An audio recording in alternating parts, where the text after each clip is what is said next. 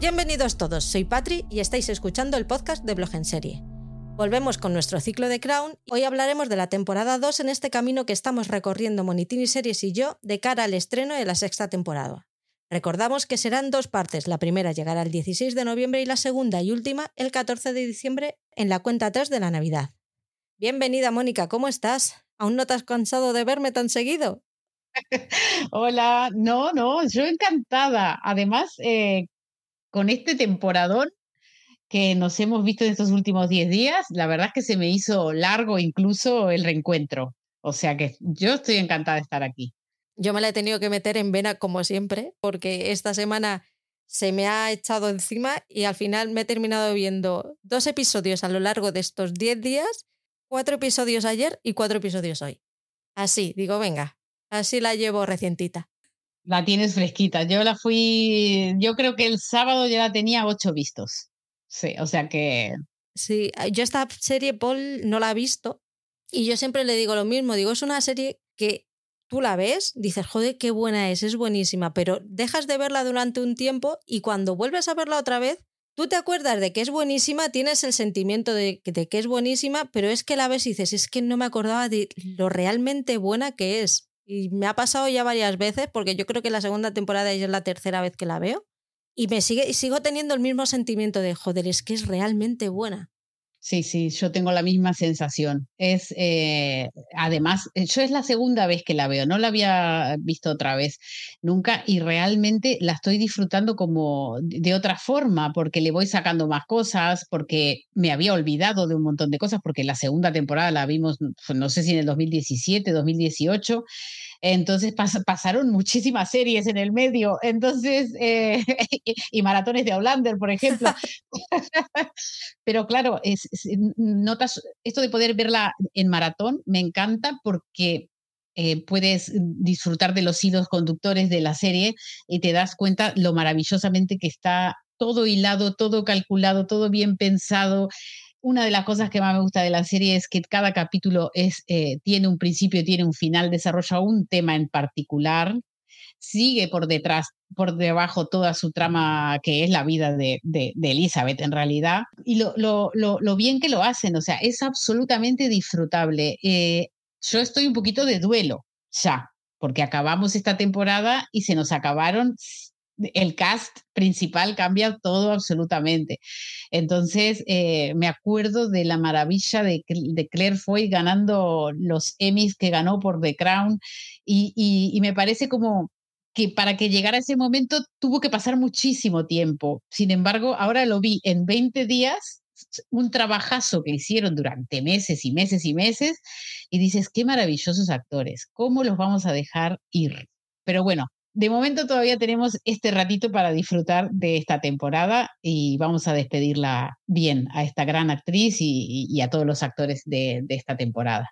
A mí me ha pasado lo mismo, yo las, estaba viendo y según se iba terminando el último episodio yo estaba diciendo, digo, ay, que ya la temporada que viene. Y mira que Olivia Colman la amo con la fuerza de los mares, o sea, es que la adoro, pero es que lo han hecho, lo hacen tan bien maravillosos. eso es una maravilla, pero es que me va a pasar cuando termine la cuarta temporada, me va a pasar exactamente lo mismo. Mm, sí, sí, sí, sí. Bueno, a ver cómo, cómo, cómo enfrentamos este duelo. Pues volviéndola a ver dentro de unos años. Totalmente, eso no nos cuesta nada. Vamos a decirle a los escuchantes dónde nos pueden encontrar. Ya sabéis que estamos en Instagram. Eh, Mónica está como arroba monitiniseries. Ahí tenéis un montón de series. Británicas tiene lo más grande. Eh, tiene un criterio que me encanta. Así que no hay serie que esta mujer recomiende que no sea buena, os lo puedo asegurar. Además, habla de muchas series porque va ah, con el estreno en Reino Unido o en América Así que hay muchas series que ya ha visto y que todavía no han llegado a España y que para hacer una listita de pendientes para cuando, para cuando lleguen está fenomenal. Nosotros ya sabéis que somos arroba en serie podcast y el Instagram de Paul que es arroba fiber-serie tv.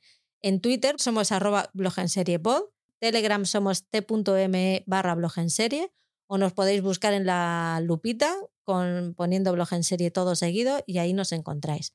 Y luego está el grupo de plataformas compartidas en el que un montón de gente se une pues para eso, para compartir plataformas y que les salga mm, más económico. Recuerda que también nos puedes hacer llegar tu cariño, pues eh, mandándonos comentarios en Evox y en Spotify, pues, puntuándonos con estrellitas en Spotify y en, el, y en Apple Podcast, poniéndole el corazoncito de Evox.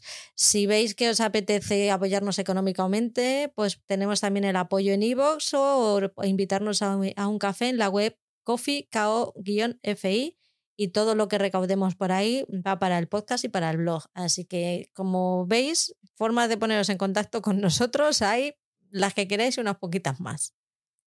Necesito traer Apple para esto, ¿eh? La próxima me pones a leer a mí. Yo no me, no me cuesta nada, te las leo. No, no lo haré tan bien como Paul, pero bueno. Vamos a ver con los comentarios. Nos ha escrito una tal Carolina Carratini Moraes, que no sé si te suena de algo. Creo que es de mi clan. Hola Padrimoni, qué programón, mujeres. Es un placer escucharlas hablar sobre esta y cualquier otra serie. Que sepáis que entré en The Crown gracias a las recomendaciones de Monitini y no me arrepiento. Me parece una serie imperdible. Sobre, el sobre la primera temporada solo voy a decir Matt Smith en mayúsculas. Gracias. Un abrazo grande para ambas. Qué guapa, mi carito. Gracias, Caro, por estar siempre ahí. Aunque sea solo para escuchar a tu hermana, que creo que lo, lo haces el 50% por eso. pero me encanta que. pero me encanta que descubra series y que descubra y que disfrute de, de, este tipo de monográficos que hacemos, que, que siempre están bien. Y gracias por eh, dejarnos un comentario siempre. Muchas gracias, Carolina. Qué bien sienta cuando recomiendas una serie y ves que a la otra persona le gusta, ¿eh? es como un placer. Sí, es como una satisfacción profesional casi. O sea, es como decir, mira, he hecho bien el trabajo. Te he hecho la radiografía y estaba en lo correcto. Sí. Sí, porque eh, uno cuando recomienda una serie, evidentemente ve el perfil de la persona. Y si, si ya tuviste alguna interacción con esta persona, ya sabes lo que le va a gustar. Entonces yo en eso soy eh, ah, sé que hay gente que no le gusta el terror o la violencia o el no sé qué, o no puede ver por la noche no sé qué, o no sé cuánto porque tiene miedo. Bueno, pues entonces yo les saco la radiografía y digo, a ti esta te va a gustar. Y después cuando viene dicen, no, yo tenía razón, qué buena que está. Dices, misión cumplida, qué bueno. ¿A ti no te pasa que empiezas así, recomendándole series que le, que le van a gustar? Y cuando ya ves que le tires enganchado enganchada, dices, voy a ir metiendo series un poquito más raritas a ver qué me dices. Sí, o también la forma de ver las series, porque te dicen, haz que yo quisiera mirar esto, pero no tengo no sé qué. Ah, no, pero mira, yo tengo la solución para eso. Hay un grupo de plataforma compartida. Y entonces, ¿en serio? Y la gente realmente eh, descubre, ¿no? A través de, de, nosotros, los frikis de las series, que, que hay otra manera de ver series que, que y, descubren nuevas, descubren nuevas. Entonces a mí me da mucha satisfacción. Sí, todo, todo lo que es, todo lo que engloba que la gente mire series. Beatriz Romero Redondo nos dice, hola chicas, qué maravilla escucharos. Me puse el podcast porque soy súper fan vuestra, pero no he visto la serie. No me ha importado saber cosas de la serie porque me ha animado a, verla. Es que, claro, no quería meterme porque me meto en malas, en malas series largas a piñón y no veo nada más, pero me habéis animado. Un abrazo. Beatriz, esto es lo nuestro. Es claro. Hay que hacer maratones. Exacto. Mira qué bien que no fue con Aulander al final, que, la, que Beatriz va por el libro 8, ¿eh? O sea, eh, vaya, vaya, Beatriz, es una crack. Y, y, nada, eso hacemos maratones, un, un, capítulo por día y ya está. El otro día me escribió, me mandó una foto que empezaba a leer el, el libro 8 y me dijo, tienes que terminar el 7 porque es impresionante el final. Eso, es que es impresionante el final, pero bueno, ya, ya lo veremos. Ahora es momento de The Crown. Aulander nos dejó un poquito tranquilas, en contra nuestra voluntad, por supuesto, pero bueno, este, mientras tanto rellenamos aquí el vacío existencial. Es lo que hemos hablado más veces, que cuando se terminó Outlander, claro, tú ya eras fan desde hace años, yo llego a un punto en el que formaron parte de mi vida durante dos años. Yo no había día que no me acompañaran esta gente en mi casa. O sea, era, eran no como los de Friends, pero casi. O sea, llegó, llegó un punto, una parte que llegaron una, que casi hasta les ponía la comida. Entonces, tuve unos días ahí de echarlos mucho de menos. Lo que pasa es que, como tenemos la cantidad de series que tenemos que ver, más los podcasts, más la vida, pues al final como que Outlander es como, bueno, que me den la fecha y ya yo me voy centrando otra vez. Pero sí, sí que hay veces que, que me he parado y decir, ay, un poquito de Outlander, pero es como, Patrick, que no tienes tiempo. No tienes tiempo. pero si no, ¿te pondrías algún capítulo en particular o alguna temporada en particular? Es que si te la digo me vas a llamar psicópata. Y tú te pondrías la temporada 1, el final o algo así. Yo me pondría los, los, capítulos de Jack Randall cuando le está dando cerita a Jamie, porque es que me parecieron tan buenísimos. Bueno, pues mira, mientras vuelvas a Ulander, todo está bien. que me quedé con las ganas de verlo tranquilamente. Claro. Y entendiéndolo, porque, hostia, son, es que son muy duros, son muy heavy. Porque bueno, ya sabéis que a mí de Outlander lo que menos me gusta es la historia de amor, así que... Pero no eres la única. Mucha gente me ha dicho eso también. A mí no me engancha la historia de amor, pero me engancha lo histórico, me engancha el paisaje, me engancha las otras historias paralelas, eh, lo del viaje en el tiempo, todo esto. Así que, ay, yo no sé cómo lo logran, pero Jamie y Claire siempre están entre nosotras. Sí, al final les colamos en, en cada podcast que grabamos, ¿eh? Patricia G. Acosta nos dice, wow, no tengo palabras para decir lo orgullosa que me siento de tener a dos amigas como vosotras. Las admiro mucho y las respeto más. Soy vuestra fan número uno. Qué pedazo de podcast. Este además, está de que os diga que empecé a ver la serie por la temporada 5 y luego pasé a la 3. Todo, todo normal en mí. He visto la 1 para escucharos y ahora la veré de forma correcta. Es una super serie. Yo al ser una serie de la familia real británica no, no apostaba mucho por ella, pero me quito el sombrero y solo puedo aplaudir. Las quiero mucho a las dos y ansiosas, ansiosa estoy por el próximo podcast. Un besazo enorme de parte de la Queen de ficción. Que sean muchos podcasts más.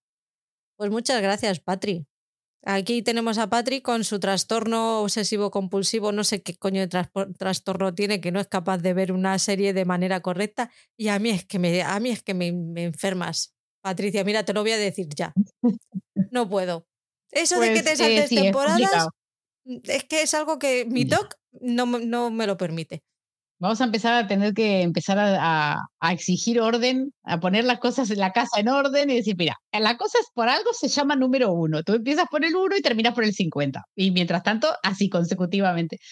Pero bueno, series sobre series de la corona británica hay y las hay buenísimas, espectaculares, eh, que, bueno, hay, eh, que, están disponibles además en plataforma porque esto es complicado a veces también. Son series que están hasta hace unos años y te prometo, Patrick, que son eh, un placer de ver. No es el nivel, el lujo y ni la calidad de The Crown, muchas de ellas, pero, pero que aprendes mucha historia. ¿eh?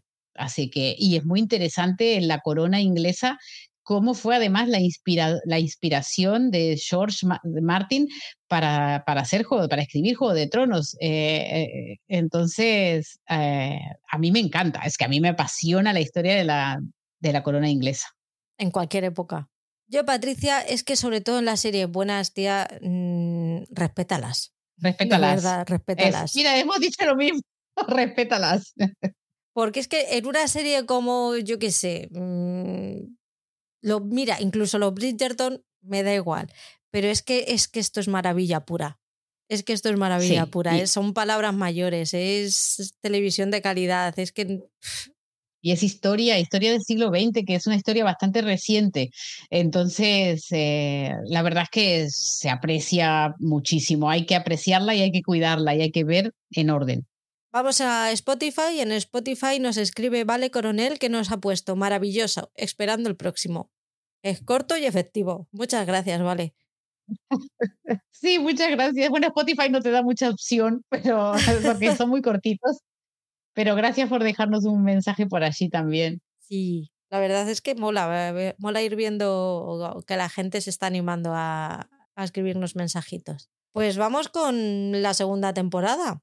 Seguimos con los mismos actores principales. Eh, están Claire Foy y Matt Smith como eh, Felipe de Edimburgo. Arranca donde se quedó la anterior y llega hasta el bautizo del príncipe Edward. Ya tenemos a la familia completa. De hecho, la última escena, la última secuencia es la foto completa de la, de la familia. Bueno, Margarita solamente tiene a uno de sus hijos, pero ya se da por hecho como que la familia real, que son Felipe, Isabel y los cuatro niños están todos. Ya tenemos al putero también. Está, está ya todo, todo en orden. Ya, ya, puede, ya pueden suceder las cosas. Lo siento, tío, es que yo he intentado ver el nacimiento de Andrew y decir, venga, Patri, es un bebé. No puedo verle como un bebé cariñoso y, no, no puedo. Yo, yo es que ya le veo de mayor haciendo putadas. Entonces no puedo. No, no puedo cogerle cariño a ese niño. Es complicado, ¿eh? sabiendo lo que hizo de mayor, eh, la verdad es que no, mejor que no hubiera nacido, pero... Luego salió Edward, que Edward no sabemos, es el calladito de la familia. Yo creo es el más listo porque ha dicho, yo estoy viendo a mis hermanos que la están liando parda, yo voy a, a mantener un perfil bajo y así soy el bueno. Y yo creo que le ha salido bien la jugada, ¿eh? A mí me cae bien hasta su mujer. Yo no sé ni quién es la mujer, para que veas lo, lo perdida que estoy con Edward. Me acuerdo de, de, su, o sea, no, no quedó, no hay mucha marca eh, de esta persona. Sophie Rhys Jones, que ahora es Sofía de Edimburgo. Mira, de mi ciudad. ah, y ahora el duque de Edimburgo es él. Ah, bueno, claro, le habrán, a Andrew le habrán quitado todos los, los, El duque de Edimburgo era el, el título de su padre. Era Philip. Claro, que como Andrew ya ha desaparecido, lo han metido en el mismo cajón que a, que a Harry. Están los dos ahí apestados. Pues claro, se ha quedado como duque de Edimburgo él. Qué fuerte. Tengo que mirar más la Wikipedia, sí. Sí, vamos a buscar más. Eh, yo cuando me vea ya acercando más a la, a la temporada 5 me voy a aprender más cosas de la actualidad. Pero, pero sí, el ducado este de Edimburgo, que bueno, ya me gustaría a mí ser la duquesa. Yo estoy buscando un montón de cosas, ¿eh? He buscado un huevo de cosas de, de, esta temporada porque me llamaba, quería saber más de lo que, de lo que contaban. Es que motiva mucho, porque claro, es que pasan muchas cosas. El siglo XX dio para mucho. Es que fueron muchísimos cambios. Yo creo que a nivel de cambios puede que haya sido el más heavy, porque tú ves más o menos series del siglo XIX y no es tan diferente, por lo menos las series de inicios del siglo XIX a las de finales del siglo XIX, pero el siglo XX es que cada década era una aventura diferente. Sí, Sí, sí, ya la, la, irrupción de la industrialización, cómo cambió demográficamente las ciudades, cómo el tipo de trabajo, cómo eh, las máquinas empezaron a sustituir a los hombres, las fábricas. Eh, entonces, todo, el, el, papel de la mujer en la sociedad también, que estaba siempre relegado el capitalismo, las guerras mundiales, o sea, eh, fue un siglo que, que impresionante. Eh, media Latinoamérica, por si alguien no lo sabía, media o entera, eh, prácticamente 40 años en dictadura. O sea, em, muchos países, Brasil, Paraguay, muchos países estuvieron 40 años en dictadura. Tú, sabes, ¿no? Lo que o sea, España también tuvo muchos años de dictadura y yo nací en un país en plena dictadura, apenas habían dado el golpe de Estado, nací yo. Entonces, claro, fue muy convulso el, siglo XX, no solo en Europa, en todo el mundo, pero, pero esta, la, la historia de Europa eh, eh, en ese sentido, y esta serie atraviesa todo este siglo atrás, porque es como esta señora prácticamente fue reina todo el siglo, o 75 años mínimo del siglo pasado, eh, pues a través de ella vivimos todos estos cambios. Así que en eso la serie tiene un valor impresionante, un valor histórico, eh, educativo y pedagógico, porque yo jamás aprendí tanta historia como mirando esta serie o leyendo novelas históricas, que también soy muy fan de la, de la novela histórica. Eh, me, leo, me leí unos, el, la trilogía de Century de, de Ken Follett, es, que, es que te enseña cómo vivía la gente en, la, en, en la primera parte del siglo XX, luego en el medio y luego en el final. Son tres libros y dividen tres el, y, son una maravilla. O sea, es que son una maravilla, porque yo te juro, yo en, en, el, en, el, instituto odiaba la historia, yo era la científica, todo era científico, lo que hacía con placer, ¿no? Pero la historia la detestaba, sin embargo la literatura me encantaba. Y resulta que, bueno, mira, a, años después aprendo historia a través de las series y de las novelas, o sea que, que nunca es tarde para ser culta. A mí me pasa un poquito así también. Yo la historia, yo a mí era dame ciencias. Yo a mí, yo las ciencias no tenía ningún problema, pero todo lo que era ponerme a estudiar es que no podía, no, no, no me centraba. Y ha sido después con los años cuando ya lo le, he empezado a coger el gusto y es a través de libros, a través de series, que ya empiezas a ver cosas, empiezas a buscar, empiezas a, a, empiezo a investigar yo por mi cuenta. Y hoy cuando estaba terminando de ver la serie lo pensaba. El, fíjate dónde estaba el mundo, dónde estaba Reino Unido cuando ella, cuando ella empezó a ser reina, que la tele, la, había muy poquita tele, que fue ella la que empezó a abrir la monarquía, a darle paso a la, a la televisión y tal. Y esta señora murió el año pasado. Sí. En el 2022.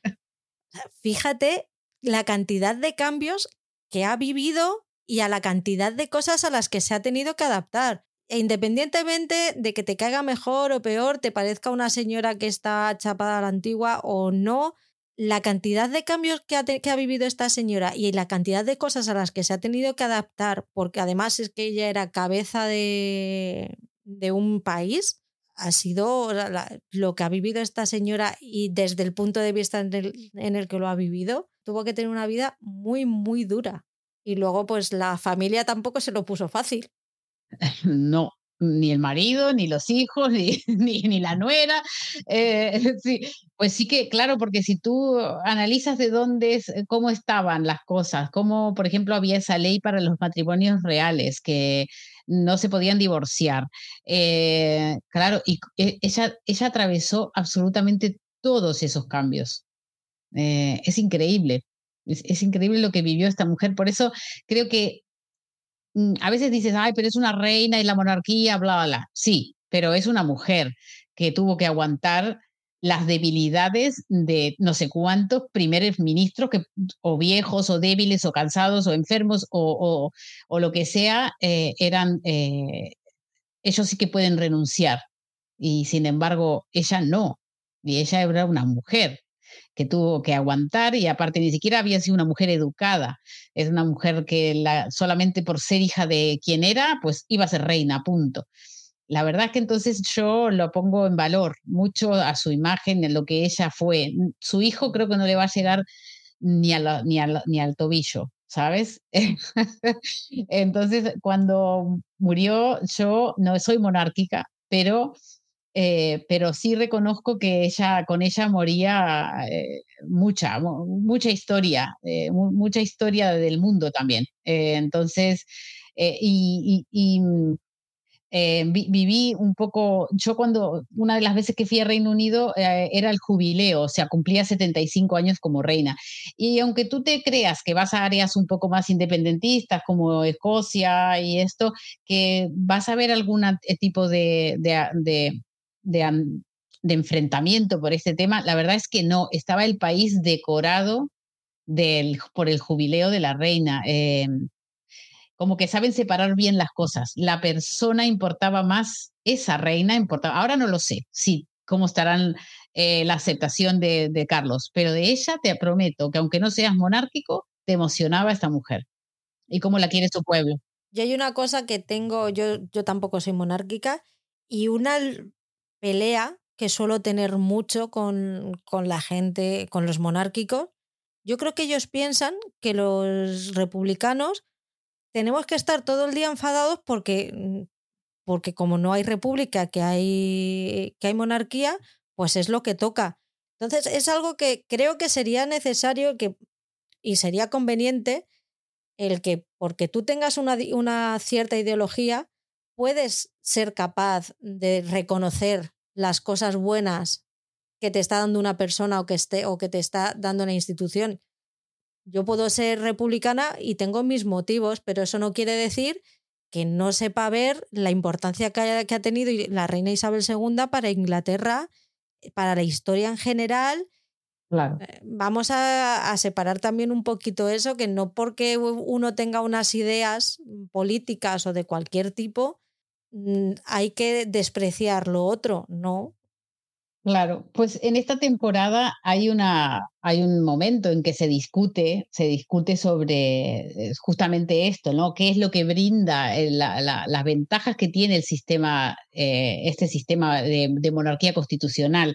Entonces, y yo que también soy republicana, me esfuerzo en entender por qué se sienten así los británicos, ¿no? Entonces, eh, esta serie me está ayudando a entenderlos un poco, aunque no voy a estar de acuerdo nunca en que en, que en tener un rey, pero bueno, eh, porque aparte si fuera un rey elegido, pero no es un rey elegido. Entonces, eh, no me convence. pero bueno, lo que sí me, gustó una explicación que le da Tommy Laselles, creo que es, eh, sobre, ¿verdad? Y que, claro, que dice que aporta claridad. Eh, claro, es un jefe de Estado que, que, está por encima, ¿no? Es simbólico, está por encima de los políticos y de los intereses de los políticos, que los, los denomina como unos ególatras, ¿verdad?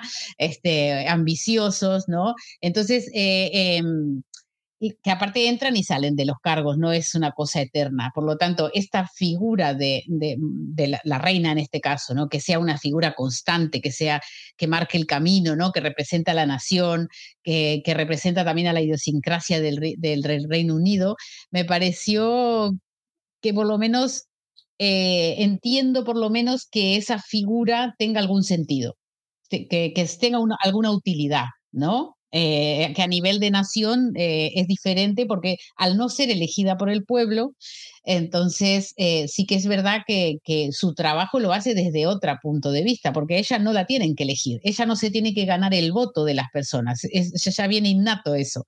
Entonces, en ese sentido, tiene otra, digamos, otra libertad para tomar decisiones que los políticos no, porque los políticos siempre van a querer el voto. Entonces van a, van a cambiar como una veleta su, con tal de estar en el poder, ¿verdad?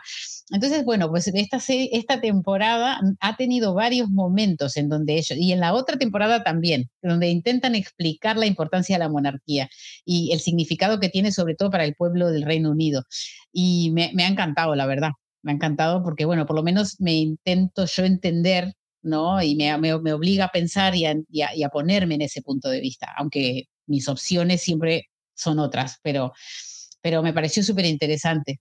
Pero no debería ser eso, o sea, no, no deberíamos posicionarnos después de tener toda la información. Es que, es que eso es lo sano.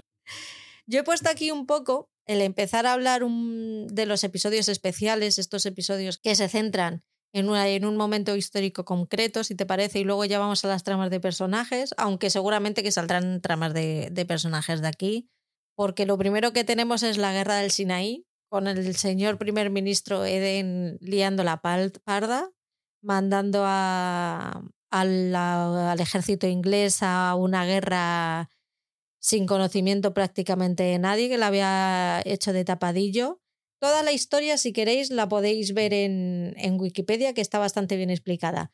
Pero yo aquí me, me quedé con un momento que me dejó en shock, que es ese momento machirulo de todo en el Consejo de Ministros cuando deciden que van a ir a la guerra. Todos los hombres con una erección, yo me los imaginaba todos con una erección de la leche diciendo, ¡Sí! ¡Vamos a por ellos! Que dices, pero si ninguno de vosotros vais a por ellos, poneros vosotros los primeros. Ya, sí, patético. Esa testosterona que es que hasta se veía volar. Ya. Sí, eso es muy triste. No había, aparte, no hay parlamentarias, ¿verdad? Solo, no, no, claro, eso era un campo de nabos. Uf, que es impresionante no ves a una política, pero ni por equivocación. Es que nada, ni a nivel, ni a nivel bajo, no hay nada. Nada, nada. Solo secretarias vemos. A nivel político. Y todas monísimas. Sí, sí, por supuesto. Ni un gramo de más, sí. Igual que la gente real, vamos. Aquí esta guerra sí que le. Esta guerra sí que les, les hundió. Le, hundió la reputación a Reino Unido a niveles mm, casi históricos. Sí, porque además hizo unas alianzas que, que, luego fueron un desastre con Israel, me parece, Estados Unidos. Y con Francia. Y con Francia, ahí está. Y fue un desastre y, claro, fue todo para lo que decías, ¿no? Para decir, a mí no me vas a sacar esto porque luchaban por un estrecho, ¿no? Porque el pasaje del petróleo eh, que, que, mm, que abastecía a Reino Unido, pasaba todo por allí, y bueno, y este dijo, yo no voy a, dejar que estos, que, que, encima son los dueños de la tierra, me quiten esto. Pues no, y punto. Y súper mal aconsejado, ¿no? Fueron a la guerra. Y fue un desastre. Y cayeron en picada, claro, y además los dejó en la peor crisis económica y energética desde 1939, que estaba con el comienzo de la Segunda Guerra. Nadie, nunca habían estado así de mal. O sea, este personaje, este, este primer ministro, vaya patético. O sea, era un débil además, era un adicto. Eh, lo único que le importaba era él. Abandonó el país, se fue a Jamaica a curarse y los dejó tirados. La pobre también ahí teniendo que dar la cara en el medio de, de una situación horrorosa. O sea, me pareció patético el Eden, este. Eran unos peleles, tanto él como Macmillan, o sea, fueron dos, dos presidentes, dos primeros ministros, uff, telita. De verdad, eh, eh, de verdad que por eso creo que adoran a Churchill porque por algo es. Es que mira los dos que vinieron después, o sea, cada uno es peor. A Macmillan, el Macmillan no me cae tan mal como Eden, te juro, no, no soporto un hombre así, no puedo soportar un hombre que diga, pues mira, como me drogo, me voy, dejo todas tiradas mis responsabilidades y punto. Eh, cuando esté mejor, vuelvo. O sea, ¿pero quién eres? Eh, pues renuncia ya, vete ya y, convoca elecciones y, ya está. Pero ninguno se, se animaba a, terminar su, su, mandato. Siempre tenían un, problema. Entonces, pues claro, en, el medio de toda esta guerra, pues al, caer tanto la, la, imagen de la corona, digo, de la, del, del país en el mundo, Isabel también se, se, vio obligada a, a, hacer cosas, ¿no? Para, para mejorar esta imagen, pero claro, es, es, difícil también desde, desde su posición, porque los políticos eran que la estaban cagando. Esa igual es un poco en esas reuniones, ¿verdad? Es como que viene Leiden, le dicen hay que invadir, hay que invadir y se acabó y usted no sabe nada. Y, ella como que igual es bastante pasiva, ¿verdad? Ella puede, pero tampoco tiene poder de decir no, no. Pero es que no tiene poder. Es que no puede decirles, no, les, no, se, los puede, no se lo puede prohibir. No, pero vamos, ya hablaremos luego de cómo, porque ya estaba frustradísima con los dos y cuando va Macmillan a decirle que dimite, se queda de un a gusto y le ponen en su sitio y es que me he levantado y la he aplaudido, es decir, ya está bien. Yo también, o sea, yo, yo es que eso mismo, ya está bien, manga de debiluchos. Y además, qué situación tan patética, porque este está, cuando se lo dice, en una camilla, con un suero que le están metiendo el inútil. Tengo un tumor y la otra ya, pero es benigno, ya, pero es que... Es benigno. Que no vas a necesitar mucho para recuperarte, uy, sí, sí, muchos días. ¿Qué es hombre? Que es que tiene un uñero y ya no... esa, escena es para aplaudirla y realmente dijo lo que, lo que había que decir. Por eso te digo que me estoy reconciliando bastante con la imagen de la reina Isabel porque cómo la vemos cambiar y cómo la vemos madurar y cómo cuando al final ella está sacando su carácter y decir, pero a ver una cosa, patéticos, que yo estoy embarazada, tengo un embarazo de riesgo y tengo que estar viniendo de mi baja maternal porque sois un puto desastre. y, no aguantáis nada, ni siquiera un término de, una elección, de, un periodo electoral. Pero a ver, es que para algo quisieron tanto Tengo abierta la Wikipedia con todos los primeros ministros, con la lista de primeros ministros. Empecé por Churchill en la época de, del rey Jorge. Tiene históricamente una inestabilidad de primeros ministros en el Reino Unido que es impresionante. Ha habido muy poquitos que han terminado la legislatura o ha llegado, han llegado a tener dos. Qué fuerte. Claro, es que al final así no se puede. No, no puedes nunca mantener un proyecto de país, mm, llevarlo a cabo porque es un año, un año no es nada. Es que por eso al final es que quieren tanto a Churchill, porque él, porque él sí que estuvo el primer, por lo menos la primera legislatura la cumplió y fue la peor época, que fue la Segunda Guerra Mundial. Eh, después no la, no la pudo acabar, pero por viejo, ¿eh? Si no, yo creo que él la hubiera acabado. Aunque a lo mejor yo no estoy de acuerdo con su orientación política del señor este, tampoco estoy diciendo que es un ídolo, pero, pero bueno, por lo menos empezaba una cosa y la terminaba. Una cosa es estar de acuerdo con el político y otra cosa es reconocer si es bueno o mal político. Son dos cosas diferentes. Claro. Entonces, como era un buen este político y otra cosa es que a lo mejor las políticas que hacía no fueran las aquellas con las que comulgamos, pero bueno. Luego tenemos el episodio de, de Lord Altringham, que no sé bien cómo se escribe, no sé si lo habré escrito bien, pero bueno, Lord Altringham, que luego pasó a ser John Grigg con el tiempo, que era este periodista que criticó a la reina después de un discurso horrible que dio en una fábrica, escrito por aquí mis, mis amigos Tommy y Michael, entre los dos ahí, ellos se, lo, ellos se lo guisan y ellos se lo comen todo, en el que dejaban a la gente muy mal, a la gente común, como ellos le llaman, les dejan muy mal. Ahí tenemos a Chatterley que intentó decirles, oye, mira que esto a lo mejor no es lo mejor que puede decir la reina, pero ellos como saben más y tienen más experiencias, estaban convencidísimos de que por ahí tenían que ir los palos. Tuvieron mala suerte, que era en el mes de agosto, estaba todo el mundo de vacaciones, menos un periodista monárquico, pero que se dio cuenta de que ese discurso estaba muy, muy antiguo, que ya no, que ya no, ya no, no representaba los intereses de, la, de los ciudadanos y escribió un artículo. Entonces ya todo el mundo como era agosto, porque era de una revista pequeñita además, pues ese artículo tuvo más importancia pues porque no había mucho que leer y hubo gente que se, que se fijó en ello. De ahí surgió un encuentro en Buckingham, que él en principio pensaba que se iba a encontrar con Chatterley, pero luego es la reina el que le recibe. Y después de explicarle, porque ahí la, eh, la reina Claire Foy estuvo fenomenal haciendo el papel de la reina, de claro, estás hablando con, con, un señor que te está diciendo todas las cosas que estás haciendo mal y a ninguno nos gusta que nos digan las cosas que hacemos mal. No. Y el que diga que sí, miente, como bellaco. Entonces él le dejó claro que él era monárquico, que, que él quería que la monarquía siguiera adelante y que todos esos consejos que le dio, porque el momento de, ah, pero ha traído una lista y otro, uy, sí. Pero bueno, me voy a centrar en, tres, en seis puntos solo magnánimo él, y, le dio unas, unas ciertas recomendaciones que con el paso del tiempo al final se fueron llevando a cabo todas.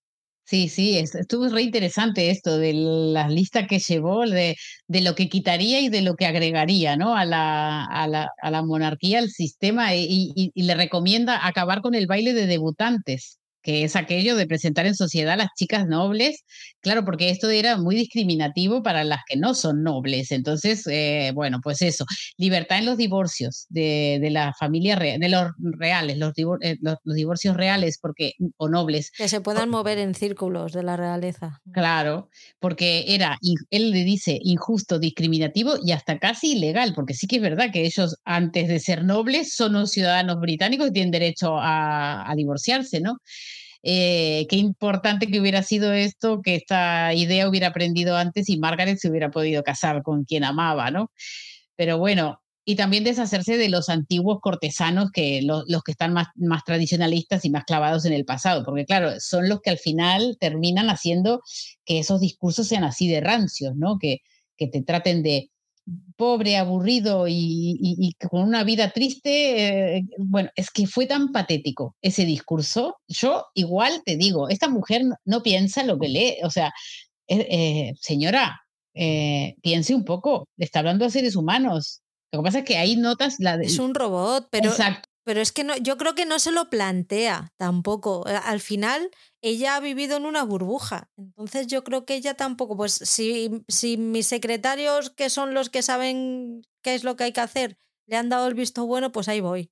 Pues ahí fue y se, se, se estrelló, porque no, no, no gustó absolutamente nada ese discurso, eh, la, la, opinión, de las ideas del Lord Altrincham, Altrincham tengo escrito yo, pero capaz que lo escribí mal también.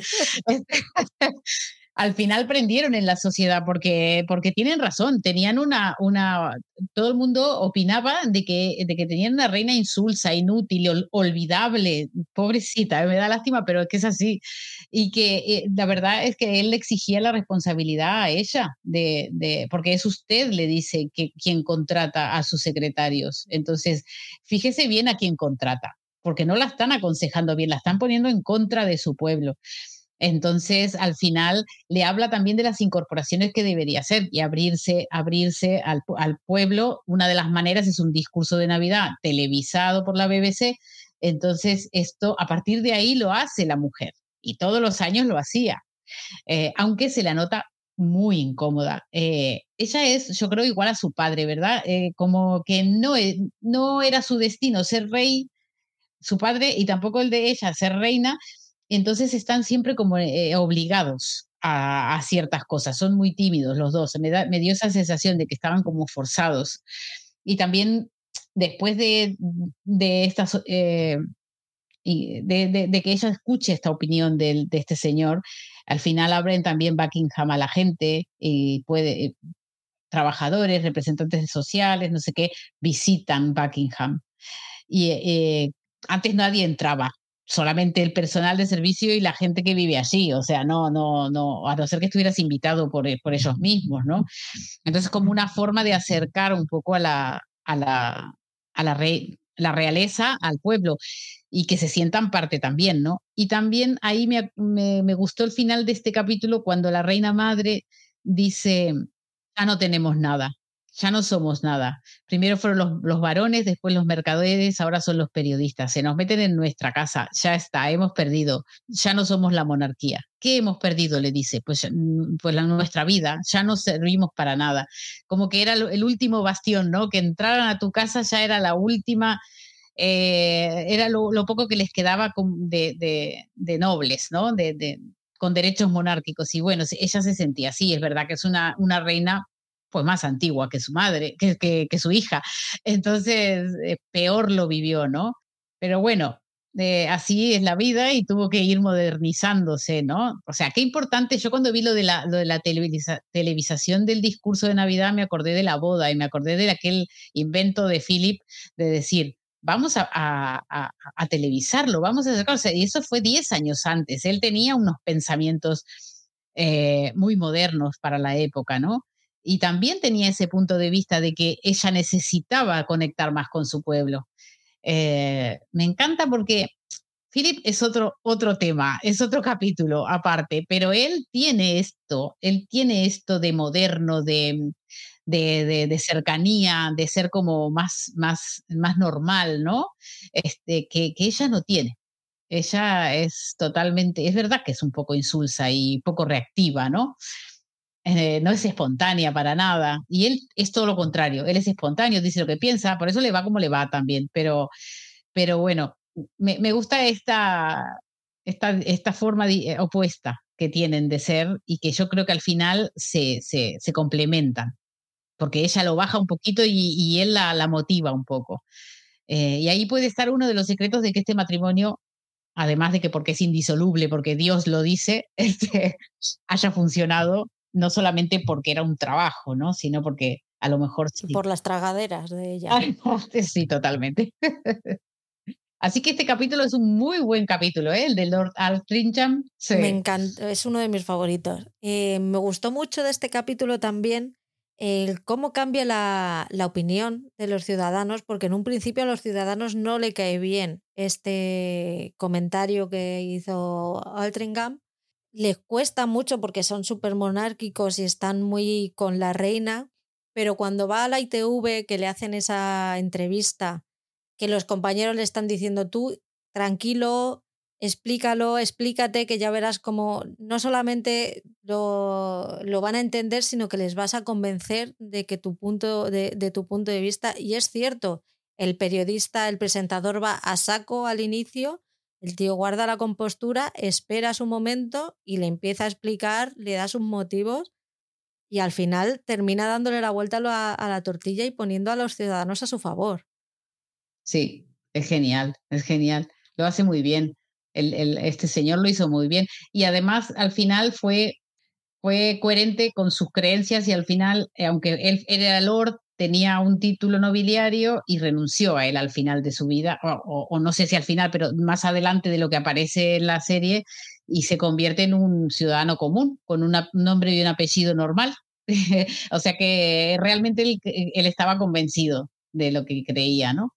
Luego tenemos a, Billy Graham, a ese sacerdote estadounidense tan famoso que la cautivó, que cautivó a la, a la reina y la humaniza. O sea, yo creo que este episodio es para humanizar a la reina, para decirle, bueno, ella también cae en cantamañanas de, de este tipo, gente que te vende la moto, que no, realmente no te está diciendo nada nuevo, pero te lo dice de una manera diferente que hace que tú entres a, al redil.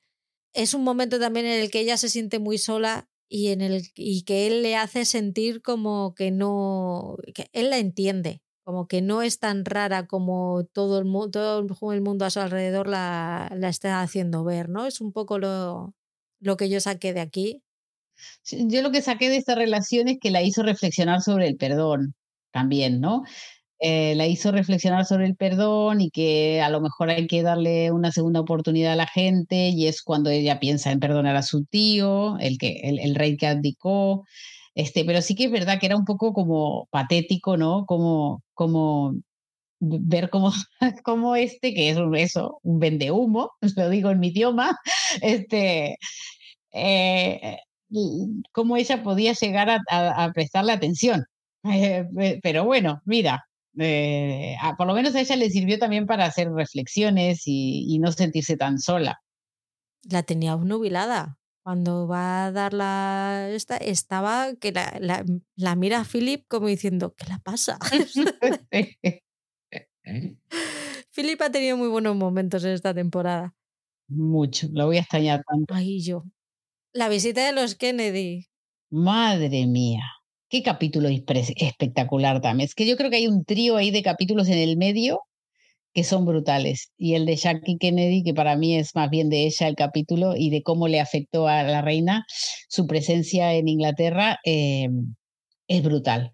Es brutal. A mí me sorprendieron dos cosas de, de, este, de este capítulo y fue, primero, ver a los Kennedy, mm, la interna de los Kennedy, mm, patético, o sea, o sea, un desastre. O sea, ahí había maltrato, maltrato físico, psicológico, eh, ah, se drogaban mal. Eh, Pero es que se llevaban al médico para que les drogara, que decías, vamos a ver, es que eso ya es un nivel superior. Solo el presidente de los Estados Unidos se droga con, esa, con ese nivel de cuidado. ¿Sabes? ¿Quién necesita un camello? Claro, y me acuerdo de este capítulo que empieza con ella que está en Escocia cazando y entre la lluvia y las botas de lluvia y no sé qué, y se mira en un espejo y se ve como un poquito mayor.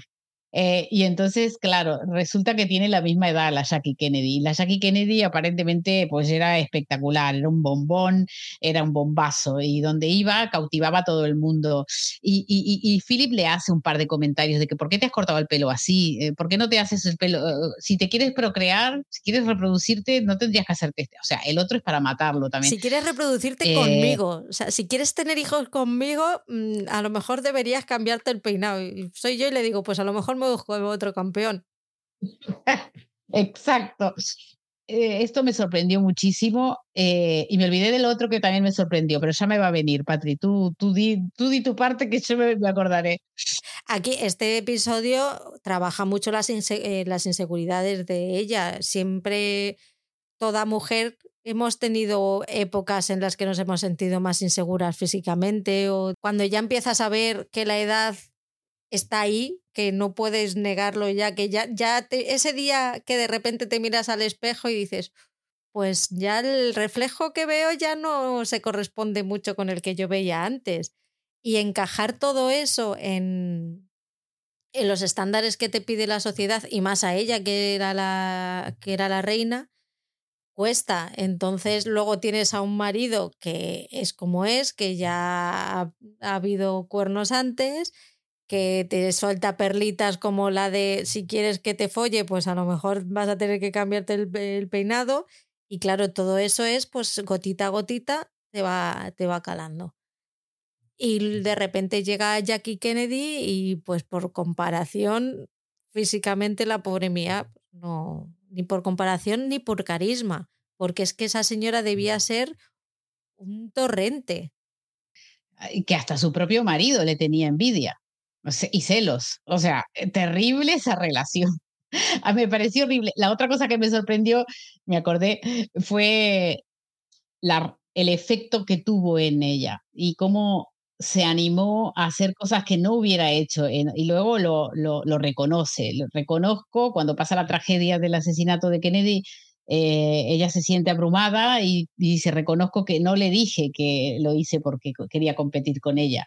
Eh, lo de ir a Ghana y bailar el foxtrot con, con el presidente este que se estaba yendo más bien hacia el lado de la URSS, era una región que, que, el Reino Unido perdía eh, como aliada y como aparte son del Commonwealth, entonces eh, ella tenía que hacer algo para recuperarlo y, claro, hace algo pues así, que está muy fuera de su papel, ¿no? De, o, muy fuera del perfil de, ella, porque no se esperaba eh, esta reacción tan espontánea y tan jugada, porque aparte se lo aconsejan, no lo hagas, no lo hagas, y está Felipe todo el viaje diciéndole, no lo hagas, no lo hagas, y ella ahí por sus cojones, que dice, por sus ovarios, dice, yo lo voy a hacer, y al final parece como que tiene tan buena eh, recepción esta, este, este logro, esta conquista de ella, que bueno, restituye un poco eh, la, imagen de ella ¿no? en, Inglaterra, eh, bueno, en Reino Unido,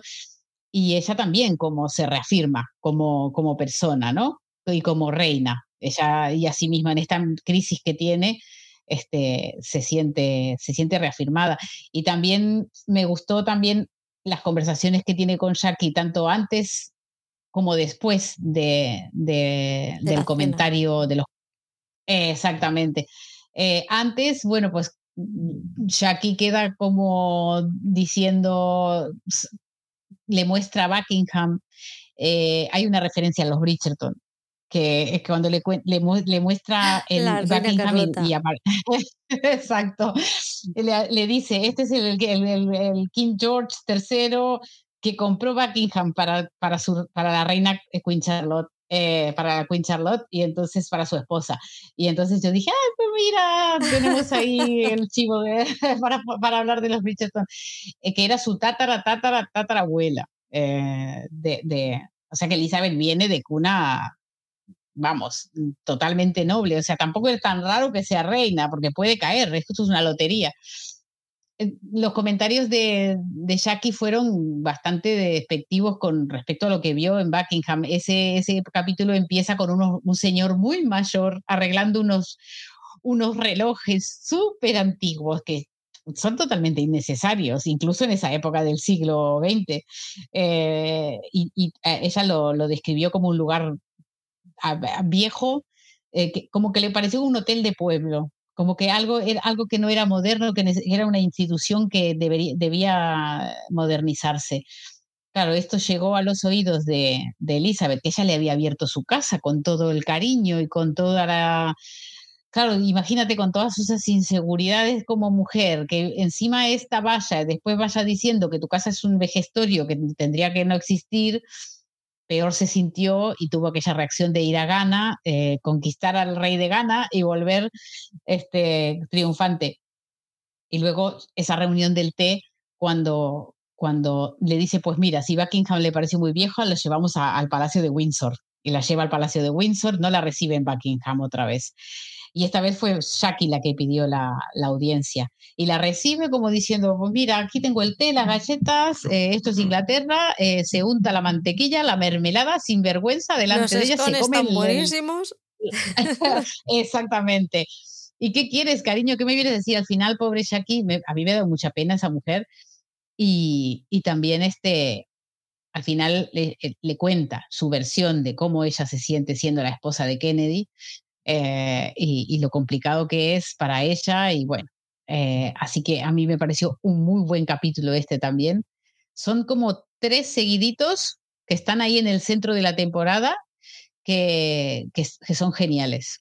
A mí de este, que pasa muy desapercibido, pero también me gusta mucho cuando, cuando ya han matado a Kennedy, que sale ella acompañando el, la caja, que está todavía vestida con la ropa del atentado, con la sangre, que le dice la madre, ay Dios mío, y nadie ha ido a, cambiarle la, ropa, y ella se da cuenta que es algo que han hecho aposta, se da cuenta de la, de la potencia y lo, lo, fuerte que puede pegar el marketing, y entonces es cuando va a Martin y le dice que, que suenen las campanas y no sé qué otra cosa le, le pide en, para, porque ellos lo que buscan, están intentando reconciliarse con, Estados Unidos para volver a tener otra vez buenas relaciones y lo que quiere es mm, tomarle, o sea, hacerles la pelota todo lo posible. Y cuando ella se da cuenta del potencial que tiene el marketing, según lo ve, se va a hablar con a, Michael y le pide que instituya una semana de luto oficial y suenen las campanas de Westminster durante una hora de 11 al mediodía.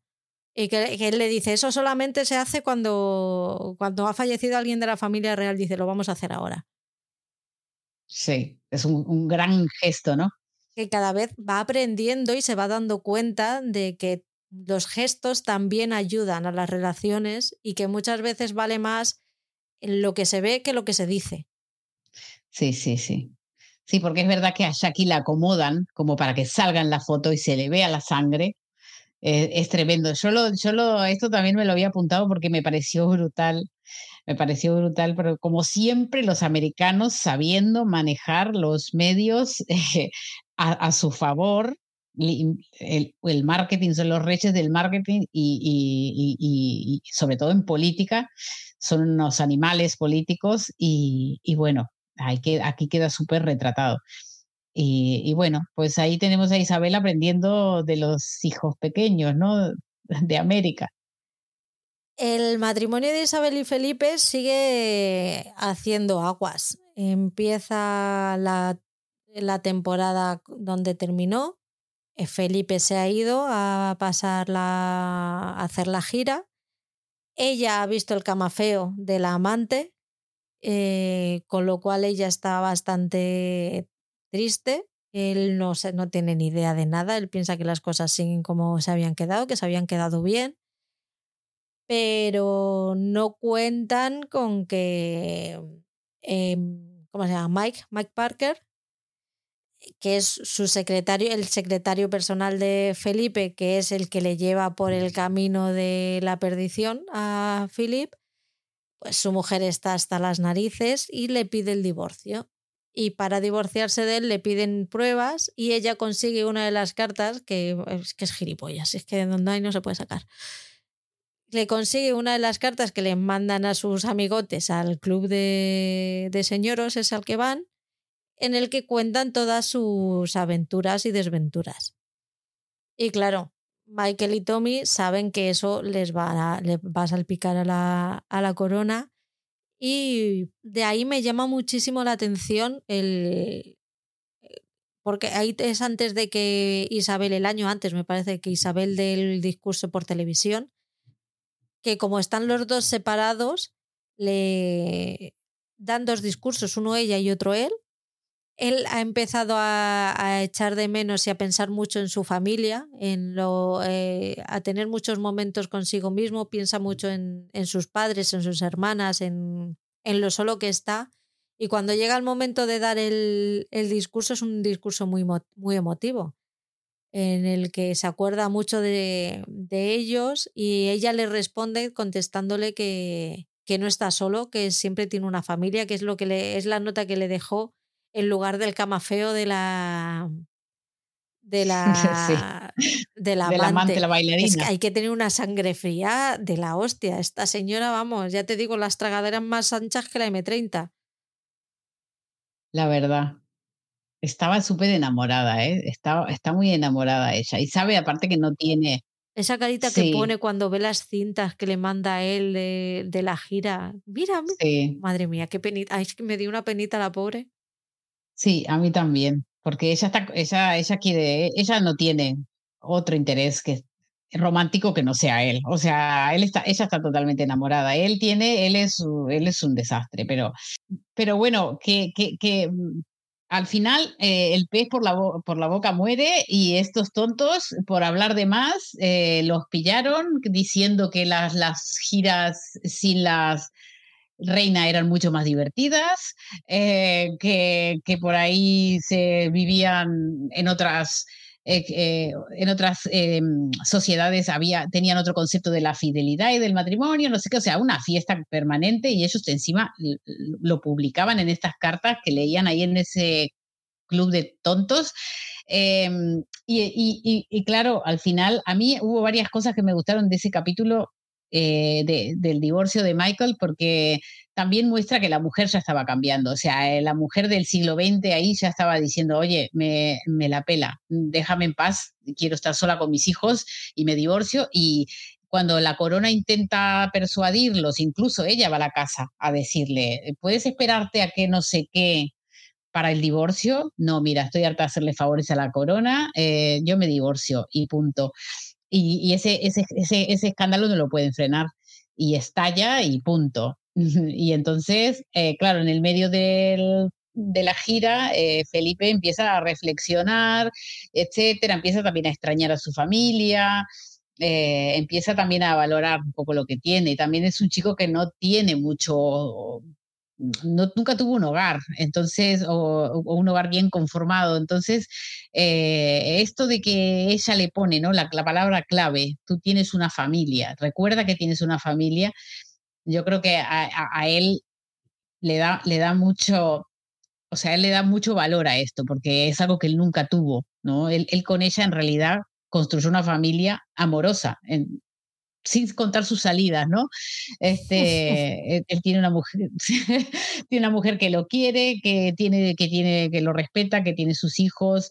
Eh, a mí me gustó también de esta crisis que son como tres capítulos más o menos que empiezan en la discusión en el barco de Portugal y vuelven, lo retoman en el tercer capítulo y, y, es eso, es así, esa, esa, cómo, cómo se sinceran, cómo ella sobre todo pone las cartas sobre la mesa y dice, el divorcio no es una opción, o sea que vamos a buscar una manera de salir de aquí. Y él dice, yo quiero que, que no me traten como, que no me infantilicen, que no me traten como un niño, que no me den listas de lo que tengo que hacer, lo que me tengo que vestir cómo me tengo que, cómo tengo que actuar. Entonces eh, eh, ella le dice, ¿qué quieres? Pídeme lo que necesitas, ¿no? Para, entonces él dice, lo único que entiende la corona es de títulos. Pues yo quiero ser príncipe.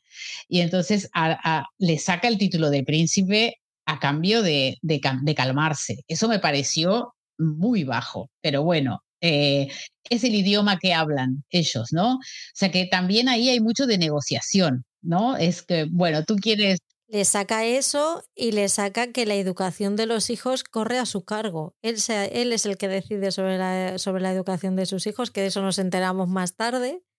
Yo fíjate, todo lo que estaba a favor de Felipe en la primera, en esta ya vamos viendo que sí, que como persona eh, política es un crack el tío, tiene muy buenas ideas, pero como persona en su vida personal deja más que desear. No deja de ser el típico machito de la época, no digo yo que, que no, que en la época eran así, de hay que tener la mujer en casa contenta y que ella sea fiel y la, la mujer que quiero lucir eh, en el brazo, pero luego yo tengo mis necesidades que ella no puede cubrir y ya las, las cubro yo fuera porque es que yo lo necesito porque como buen señor o machirulo, ellos tienen necesidades que nosotros, nosotras no podríamos permitirnos porque nosotras teníamos que ser castas puras y no solo eso, sino encima parecerlo, que, era lo, que es lo peor, parecer algo que no eres. Pero ellos tenían unas, unas posibilidades que, no, que nosotros no.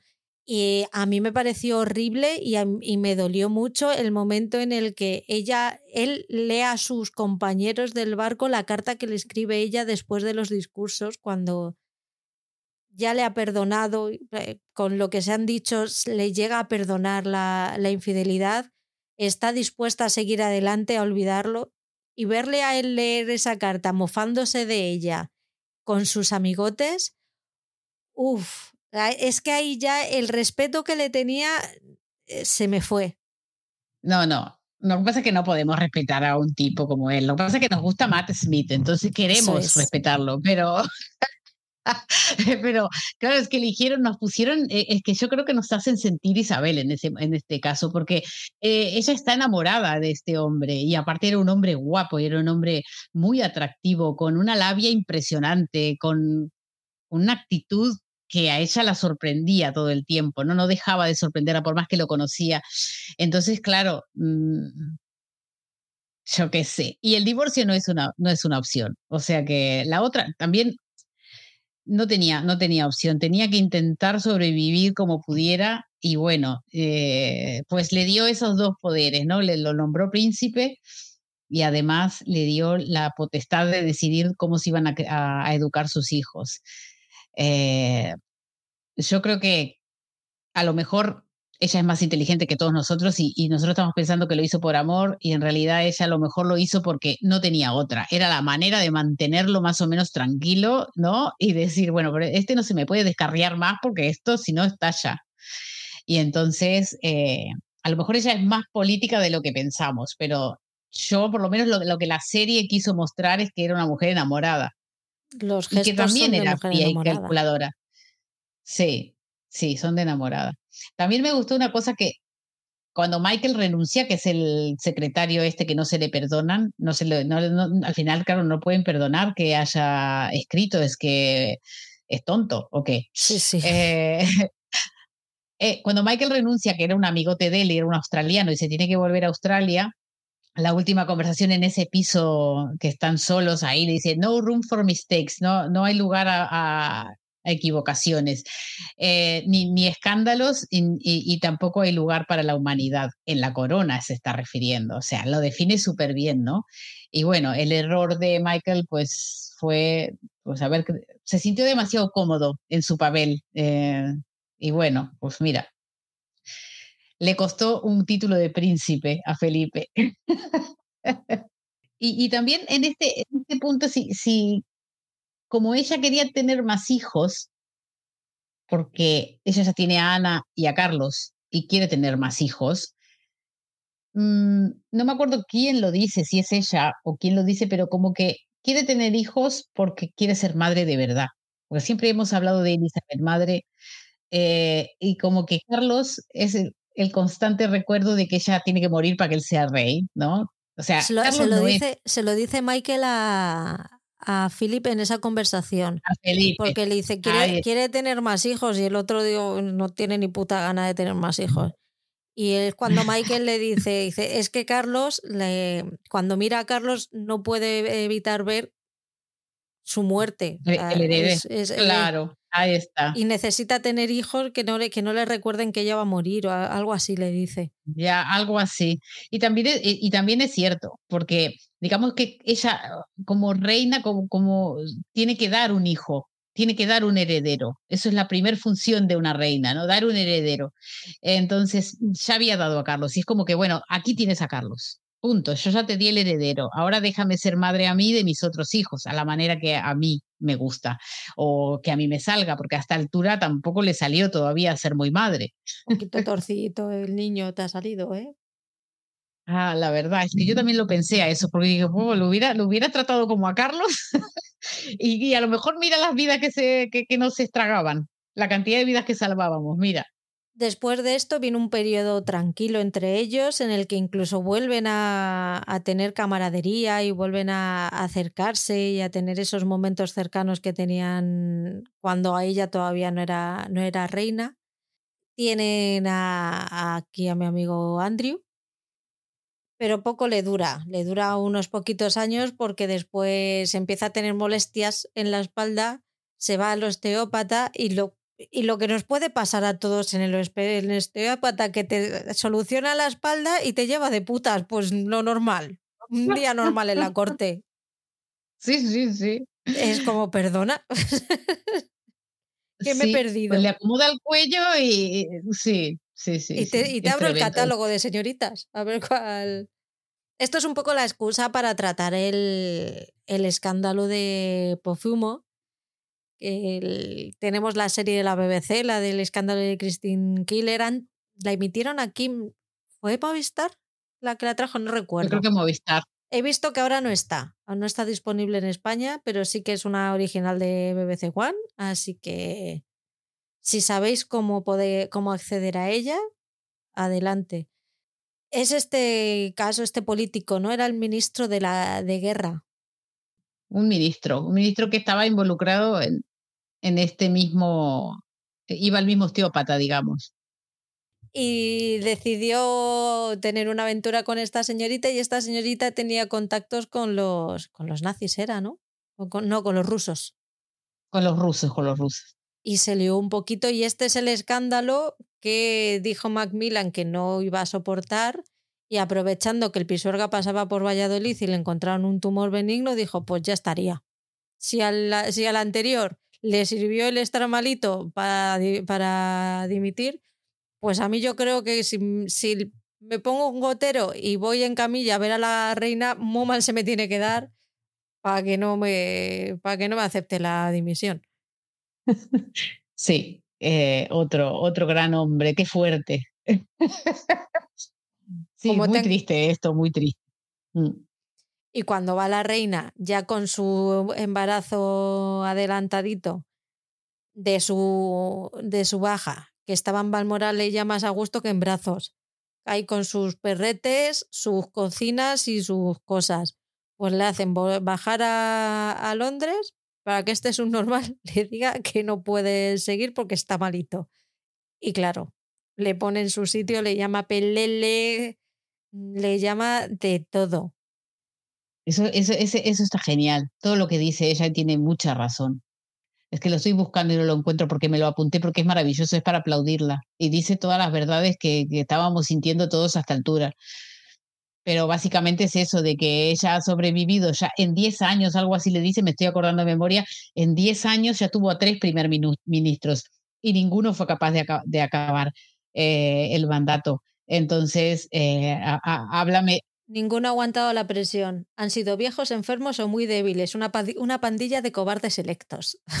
Les llama. Eso, eso, es eso me encantó. Eso me encantó porque como diciendo, mira, yo no tengo elección. A vosotros os eligen y podéis hacer eh, aquí todas las pataletas que pueden. Y yo estoy embarazada, retirada, eh, de baja maternal, porque tengo un embarazo de riesgo y tengo que venir a que el señor débil me diga que por un tumor benigno no aguanta la presión. No, mira, es un maldito fracasado, yo tengo que aguantar. Claro, y ella ahí nombra a, yo lo que entendí es que ella nombró a un amigo de la familia real como primer ministro, porque aparentemente la función de ella era nombrar un sustituto de Macmillan, y eso no gustó nada en la, en la, en la población. Y ella se va. En esa conversación es Macmillan el que le dice, te recomiendo que pongas a este porque no sé qué, no sé cuántos. Y ella se pone chulita y le dice, ¿por qué tendría que hacerlo? Él le da sus, sus explicaciones y en un principio parece que no lo va a hacer, pero sí que lo hace y le sale rana. Eh, y le sale mal, pero ella está mm, pues preocupada por su embarazo y, y, se va, se va otra vez a Balmoral, que yo si fuera ella también me iba a Balmoral y yo. Todas las excusas para ir a Escocia me vienen muy bien. Eh, pues tengo un pequeño paréntesis aquí. Eh, cuando ella va a Balmoral, que se quiere estar sola con su embarazo, una de las escenas aéreas que pasan es este es el famoso Glenfinnan el viaducto de Glenfinnan, que es un puente que por ahí, por ahí, por ahí arriba pasa un tren que es el famoso Jacobite Express, que es eh, en, el universo de Harry Potter, Hogwarts Express, ¿vale? Es el tren que lleva a Harry Potter desde Londres a, a, a, Hogwarts. Y entonces es una zona preciosísima. Yo estuve ahí, se puede visitar. Hay paseos para hacer, eh, se puede, se puede, eh, puedes hacer un, paseo en helicóptero mientras pasa el tren, eh, te puedes ir disfrazado todo así de, de, Harry Potter con la varita, con todo, pero además también confluye otra, otra gran serie que se llama Aulander y ahí, aunque en Aulander no sucede un hecho histórico, que, o sea, no lo muestran, pero que sucedió de verdad, ahí mismo, en, donde pasa el tren, hay un, lago hermosísimo y hay un monumento a, Carlos Estuardo que él aparentemente se reunió allí con los Highlands, o sea, los, los clanes de las tierras altas, que, que, es cuando finalmente deciden apoyarlo en el último alzamiento que tuvo Escocia para la liberación de la, de la corona inglesa. Entonces, em, cuando yo vi esta escena, dije, ay, pues mira, esto lo vamos a tener que decir. Porque, porque abusaron, o sea, abusaron no, porque yo si tuviera eh, Escocia como país para mostrar, lo mostraría todo lo posible. Eh, porque realmente eh, en esos lugares tan hermosos, es un país que hay tan pocas personas y puedes pasar kilómetros viajando sin ver a nadie ella, yo creo que ella encontraba ahí una paz que era imposible encontrar en otro sitio. Eso de irse a poder cortar las rosas, a poder estar con sus caballos, a estar en contacto con la naturaleza, a hacer paseos. ella en ese momento quería estar sola. Incluso Felipe se le acerca cuando viene, eh, que vuelve de Suiza, que ella le dice, mm, a donde fuiste es un putero, mm, básicamente, para ricos. Em, em, ella, ella, ella quiere estar sola, ella necesita esa soledad porque realmente está esperando su cuarto hijo, en el medio de una crisis que no la dejan descansar como, como una persona, que cualquier persona tiene derecho a descansar de sus funciones cuando está embarazada y tiene un embarazo de alto riesgo. Y su marido está por ahí, nunca se veían. Le dice, mm, Felipe, ¿dónde está? Pues se fue de fin de semana, pero es que hoy es miércoles, dice ella. O sea, los fines de semana de Felipe con el osteópata empezaban los miércoles y, acababan el lunes. Entonces, claro, eh, yo en este, en este momento la vi súper sola a, Elizabeth. La vi absolutamente sola y bueno, él da sus explicaciones, no sé si te dejaron satisfecha, a mí no, para nada, en lo absoluto. Porque además todo es, todo lo niego, lo niego, lo niego hasta que le pone la foto de la bailarina. Y ahí es cuando decís, saca, a ver qué dices ahora. Y ahí es cuando eh, ya apela a la, a que siempre va a estar dentro del equipo, que son un equipo que la quiere, dices, bueno, pero ya te digo, a mí es que como ya se me, se me cayó completamente cuando le vi leer la carta delante de los marines, yo es que a partir de ahí ya no, no me creí nada. Ya, yo tampoco le creí cuando, a ver, él dice que, que él le prometió a su padre cuidarla y no sé qué y no sé cuánto, y que, pero que él además de, de ser su trabajo esto, de estar casada con él, la quiere, eh, la amo. Yo te amo, le dice, pero a ver, em, no te creemos, Philip, no importa que te pongan, no pongan a Matt Smith ahí de, interpretando, pero no, no. Pero bueno, ahí hay un momento en que ellos empiezan la temporada juntos, porque hay muchas escenas de que ellos están así como cotidianamente en la cama juntos, que habían en la, otra temporada se notaba, mostraban mucho cómo dormían en camas separadas, en esta vez la vimos mucho más juntos y al final yo me había apuntado, empiezan la temporada juntos, terminan juntos, me lo había puesto de esto y al final sí, porque terminan abrazados en un abrazo ahí eh, al lado de esa ventana maravillosa que ya me gustaría poder estar ahí y, y y, nada, y en esa tranquilidad. Y bueno, pues. Está en el parto de mm. su hijo, que en el, en el parto de Eduardo, y mira que estaban pasando por una época, él no está, él está jugando con un amigote. Sí, es verdad. Sí, también yo pienso que para él empiezan a pasar los años y, empieza a bajar la testosterona también. o sea que no tienes tanta necesidad. A ver, si yo, yo puedo entender que al final es eh, su, basaron su matrimonio en amistad. yo lo que no me creo de esta, de esta escena es, lo he negado todo hasta que no me ha quedado más remedio que, que dar mi brazo a torcer porque tenías, porque tenías pruebas. Y cuando veo que ya lo tengo todo perdido y como no quiero que mi vida se convierta en un infierno, porque yo creo que él ya veía que a partir de entonces encontrar a un Mike Parker o a un osteópata le iba a ser más difícil. Dijo, pues si, si no puedo con el, con el enemigo me uno a él, pero una de las cosas que, que dice es, sabe que sé perfectamente que es mi trabajo, la esencia de mi deber y, ahí es, y, y que soy vasallo en cuerpo y alma y estoy dentro y no fuera pero yo no le veo que está dentro. A él no le queda más remedio que guardar las formas y tragar con, con, el acuerdo que han llegado, pero si tú realmente le dices a una persona que la quieres, aunque luego me inventas la milonga de que tengo necesidades fisiológicas y que soy hombre y necesito follar mucho, por, venga, cuéntame, cuéntame la, eh, historia que, quieras. Pero luego el respeto no está ahí, porque al final cuando tú, real, cuando tú quieres a una persona no es necesario que haya sexo o que sea un amor romántico, pero el, en el concepto de querer, ya sea cualquier tipo de amor, no solo en el romántico, hay algo que yo creo que tiene que estar siempre, que es el respeto. Y yo creo que Philip no le ha respetado en toda la temporada. No, eh, eh, sí, pues es cierto. Yo a Philip lo, lo, lo, no cansa de decirse que se siente preso. Todo el tiempo lo dice. Entonces, es, pues mira, para ella también eso es una cárcel, porque no está cómoda y lo, y lo hace igual yo creo que ahí es cuando realmente muestra eh, el valor que tiene. Que luego más adelante, en las siguientes temporadas, ya vamos viendo que él sigue teniendo sus aventuras, pero ya ha aprendido la lección y ya sabe cómo hacerlo y sabe hacerlo de manera discreta. De hecho, me he puesto a buscar los hijos ilegítimos que puede llegar a, tener por el mundo ese hombre y debe tener unos cuantos por Latinoamérica. Qué fuerte, porque viajaba mucho para aquí, ¿no? Para allí, para... Sí. Bueno, pues mira, un montón de príncipes por ahí, por el mundo. Y en otro momento en el que Philip se corona es con Carlos, con Charles.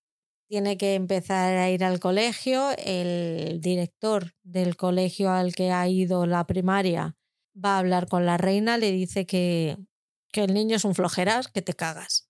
Que aparte de que es flojito, pues que le hacen bullying, que él no, que no es un niño de carácter fuerte.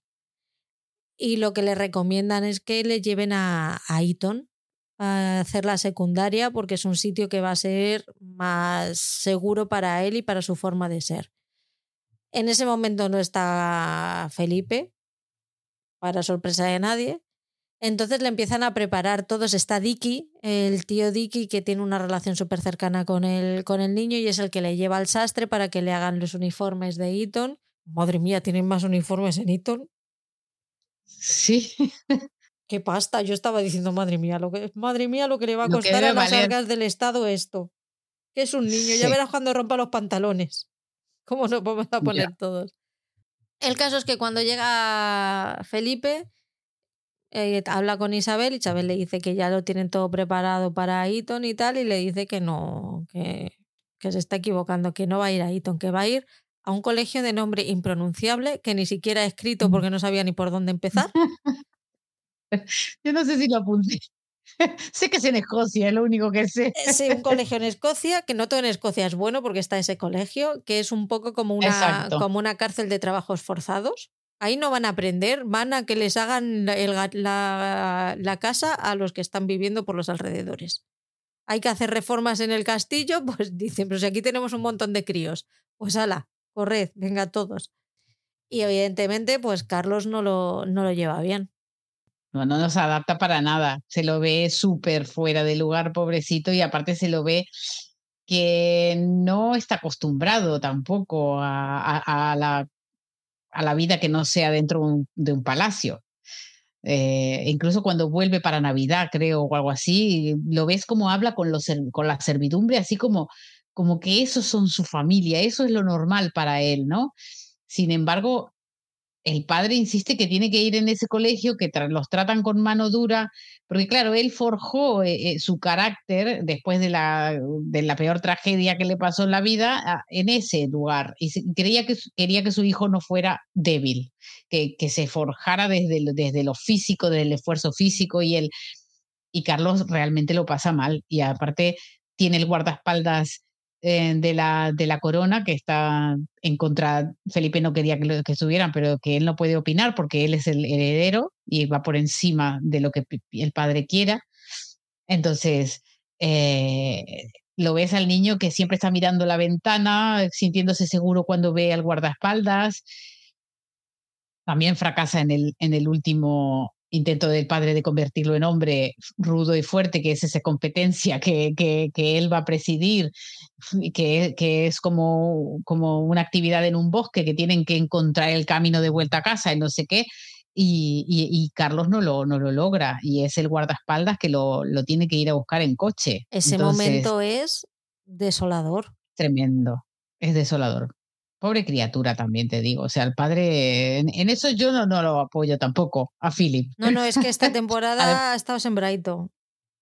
Cuando, cuando va a hablar el director con él, porque el director ve que no, que no hay de dónde sacar. Es el director el que lo ve, que le intenta ayudar. A mí es que yo es que como estoy, estoy blandita porque ayer se murió Matthew Perry, pues hoy es que estaba con la lágrima fácil. Y es que el momento en el que se acerca al director y le dice, cuando le está preparándose para, el, para las pruebas estas, y le dice que no hace falta que se, que se presente, y él le dice que sí, que lo va a hacer para que su padre se sienta orgulloso de él. Y luego la, la bronca que le echa en el, en el avión, que le mete por las turbulencias a, a posta para acojonarle. Tío, es que eso es maltrato.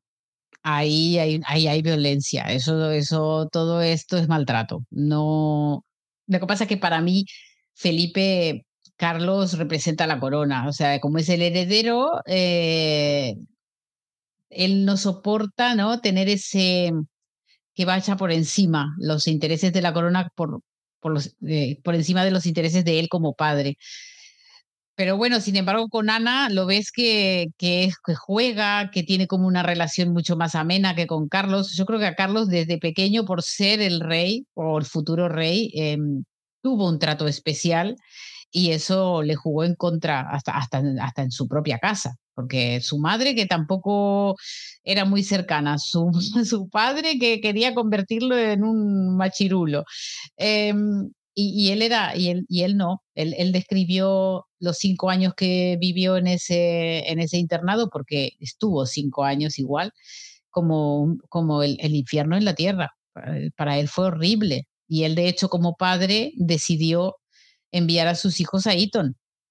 Los hijos de Carlos no fueron al internado en Escocia, fue, fueron a Eton, que desde Buckingham se ve el, el, el patio del colegio este. este entonces, claro, eh, pues nada. Philip sigue, bajando puntos eh, en el ranking de, malos hombres. Eh, pero bueno, es interesante este capítulo también porque muestran la tragedia de él, ¿no? La tragedia de él cuando él era, eh, cuando su cuando él era el él era príncipe de Grecia, su familia cae en desgracia, la monarquía cae en desgracia y salen todos pitando de ahí. A él lo, lo llevan a este internado en Escocia, las hermanas están casadas con nazis, con gente de alto mando nazi, viven en Alemania y, y, su madre está loca y la internan en un manicomio y su padre se va con su amante a París. Entonces él se queda solo en el medio de ese internado en donde todo era horroroso, el, frío, la lluvia, el salir a correr, el, el construir, el no sé qué. Y, y al final él, él, demuestra que tiene, que tiene otra madera, ¿eh? que el hijo eh, no quiere decir que, sea mejor, quiero decir que era distinto, ¿no? Porque cuando era enseguida le dicen, hay que correr, él va y corre, hay que bañarse con agua helada, punto. Él va y se pone abajo del agua y aguanta todo lo que tiene que aguantar para demostrarle a los otros, yo soy fuerte, ¿no? Eh, entonces, pero claro, Carlos no tiene esa necesidad, él es el rey, o sea que es distinto. Entonces, eh, y luego, bueno, pues eso que la hermana, una de las que más se interesaba por su bienestar, que lo llamaba y todo, pues muere en un accidente de avión, eh, muere ella y sus, tres hijos, creo que, que, porque aparte pobre se pone a parir en el medio del avión, en el medio del vuelo, eso es tremendo. Y muere, sí. Y entonces a él, él se quedó, le quedó, le quedó esta marca tan especial en su corazón, pobre, porque claro, porque ella iba a ir a buscarlo a él, entonces el padre lo acusa de que, de que por culpa de él la hermana está muerta, esa, ese, ese, esa escena donde él va caminando detrás de los féretros en un, pueblo de no sé de dónde, porque no sé dónde cayó el avión, eh, pero que es totalmente nazi detrás de todo lo, lo o sea, es tremendo, ¿eh? o sea, es, a, a mí me da tanto miedo cuando veo eso, porque realmente... Eh, no fue hace tanto. no fue hace tanto. Y, y, y, la gente se olvida lo que pasa de los extremos y de lo mal que se vivió. Entonces, a mí, me, bueno, pues este capítulo nos mostró un poco de, de qué está hecho Philip, ¿no? Y de qué está hecho Carlos también. Así que a mí me gustó, me, me gustó bastante conocer su, su niñez y no para justificar nada. Lo que sí puedo intentar entender es cómo, por qué quiere que Carlos sea uh, fuerte, pero, pero no, no, no las infidelidades y todo eso, eso no, ahí no vienen a cuento, eso no tiene arreglo.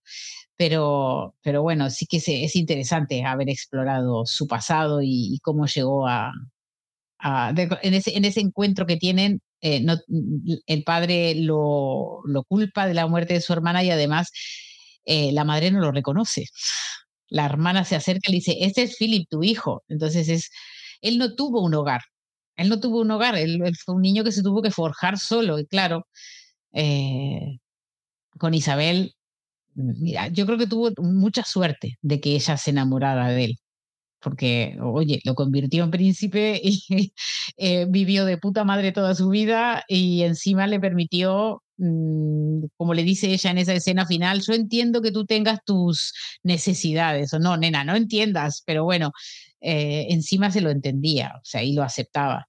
Lo que pasa es que ella exigía que, que no se enterara la gente, ¿no? Que sea más discreto, no vayas dejando por eres tú el hombre misterioso de la foto, no te dejes fotografiar, boludo, es que eres tonto. es que eres tonto, es que eres tonto.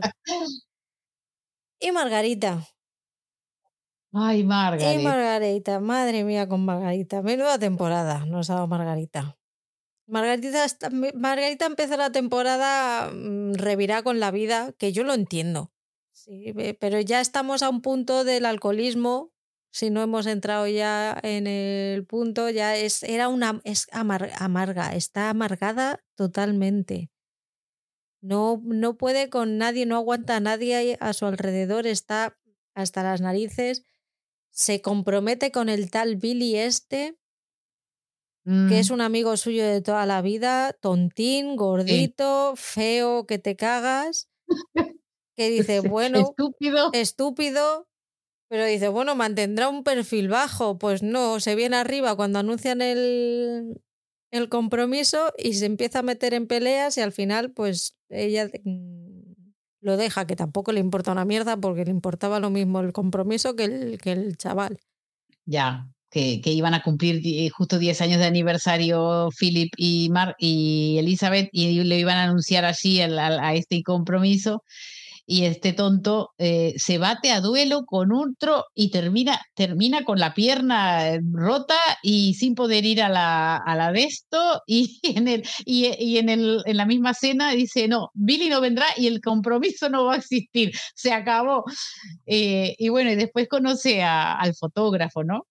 A Tony Armstrong Jones. Luego conoce al, esto, pero fíjate que se bate en duelo y los duelos en el 1800, a principios de 1800 ya eran ilegales. O sea, eh, es que eh, los nobles eh, los nobles británicos es que están anclados al pasado, no, a la Edad Media, los cabrones. O sea, es que es algo que, que justo por el pasado que ahora volvemos a, vuelve a haber aquí una oleada aquí y en todas partes de esto de que lo, lo, antiguo era mejor. Vamos a ver, señores, no, lo antiguo no era mejor. Os lo puedo asegurar. Estoy viendo farmacia de guardia, ¿vale? Y ojito, que hay que tener unas tragaderas eh, mm, más grandes que las de la reina de Inglaterra. Cualquier tiempo pasado es mejor, no. Si tenéis esa, esa manera de ver, poneros algún capítulo de, de, Farmacia de Guardia y veis a Adolfo mm, con su suegro hablar de las mujeres. Por poneros un ejemplo. Y luego me decís si cualquier tiempo pasado fue mejor y había más libertad. Tronco, que, que, nos ha entrado con el pasado, el pasado, el pasado. ¿Quieres vivir en el 2023, coño? ¡Qué pesados! Ya. De verdad. O sea, es que me, me ofende, o sea, me, estoy harta ya de esta, de esta mierda. Que hay, que hay que aceptar que siempre se, adelante, siempre se va para adelante, la evolución te lleva obligatoriamente, siempre vamos a estar mejor. Pues hay gente que piensa que no. pues mira, pues pues no, en, eh, eh, ah, hombre, esto que estamos hablando es solo 50 o 60 años atrás, y, tenemos a, un tonto que conoce a Margaret y que es un niño noble también, el fotógrafo al final, al principio me pareció que iba a ser interesante, porque yo no, sabía nada de este señor, me, me, dejé llevar por la, por la serie, no busqué nada y claro, al principio decís, oh, qué cómo mola, aparte está bueno, ¿no? Y qué bueno que, que ella se relacione con alguien normal, que, no, que, que, tenga una vida normal, que incluso eh, Margaret empieza a conocer gente que no es de la nobleza y se siente mejor, porque que no, no la tratan como con, todas las reverencias que hay que tratarla y ella se empieza a sentir como un poco más libre. Y dices, guay, encima este tío está, está bueno, y, pero resulta que es el poliamor, al tío este ya le va el poliamor, ya, tiene no sé cuántos hijos antes de casarse con ella, por ahí dejando embarazadas a las, las amantes. Se casa con ella por darle los morros a su madre. para tener, para tener un rango mayor que, el, el segundo o el tercer marido de su madre y ser más que su hermanastro. Es una pasada lo de este señor. Es un ridículo, es un ridículo que la utiliza y ve que ahí ella está mal y yo creo que la utiliza y ni la quiere. Eh, ella, él lo que quiere ahí es la posición. Y ella con tal de traer, claro, ella se entera que, que, que Peter Townsend se va a casar y con una chica de 19 años. A ver, señor, usted tiene un problema, porque usted ya era viejo con Margaret y que también era muy jovencita cuando empezó con él. 22 eh, o 23 años tenía. Ahora más viejo aún, 10 años después, y ahora se va a casar con una de 19, pero esto es violación. Leonardo eh, DiCaprio. bueno, sí, también tiene problemas, sí. Eh, este, entonces, claro, ella quiere anunciar su compromiso y me, parece que porque como la reina está embarazada del tercero, es que no puede anunciarlo porque tiene que haber seis meses de que la, el único anuncio real sea eh, los de la reina. Entonces ahí la, la seguimos viendo Margaret tras la sombra de su hermana, ¿no? Nunca puede hacer su vida y, aparte que ella como que nació para ser reina, ¿no? Ella quiere, ella le gusta todo lo de lo de la alta sociedad y lo de las revistas y todo, pero no, siempre hay un pero, siempre está Elizabeth ahí en el medio, pobre, a mí me da mucha lástima de ella, la verdad. Y también me da mucha lástima que en realidad este tío no lo quiere. Ella también se casó, yo creo, como para, para al final casarse, porque era como la, eterna soltera eh, y, y, tenía que casarse y bueno, y, y tiene hijos con esta persona este, y, bueno, ya veremos después cómo sigue este, este, matrimonio. Pero, pero a mí me dio, me dio mucha, mucha, la verdad, me da mucha pena de Margaret. Eh, siempre tiene muy bien afiladito, eh, siempre que puede le dice a Elizabeth los rumores. los rumores de la sí lo de la bailarina ahora le dijo lo del osteópata eh, también se lo dijo lo del hombre misterioso de la foto entonces ella siempre que tiene estos encuentros... Eh Intenta que la vida de Elizabeth sea un poquito más infeliz. Sí, sí.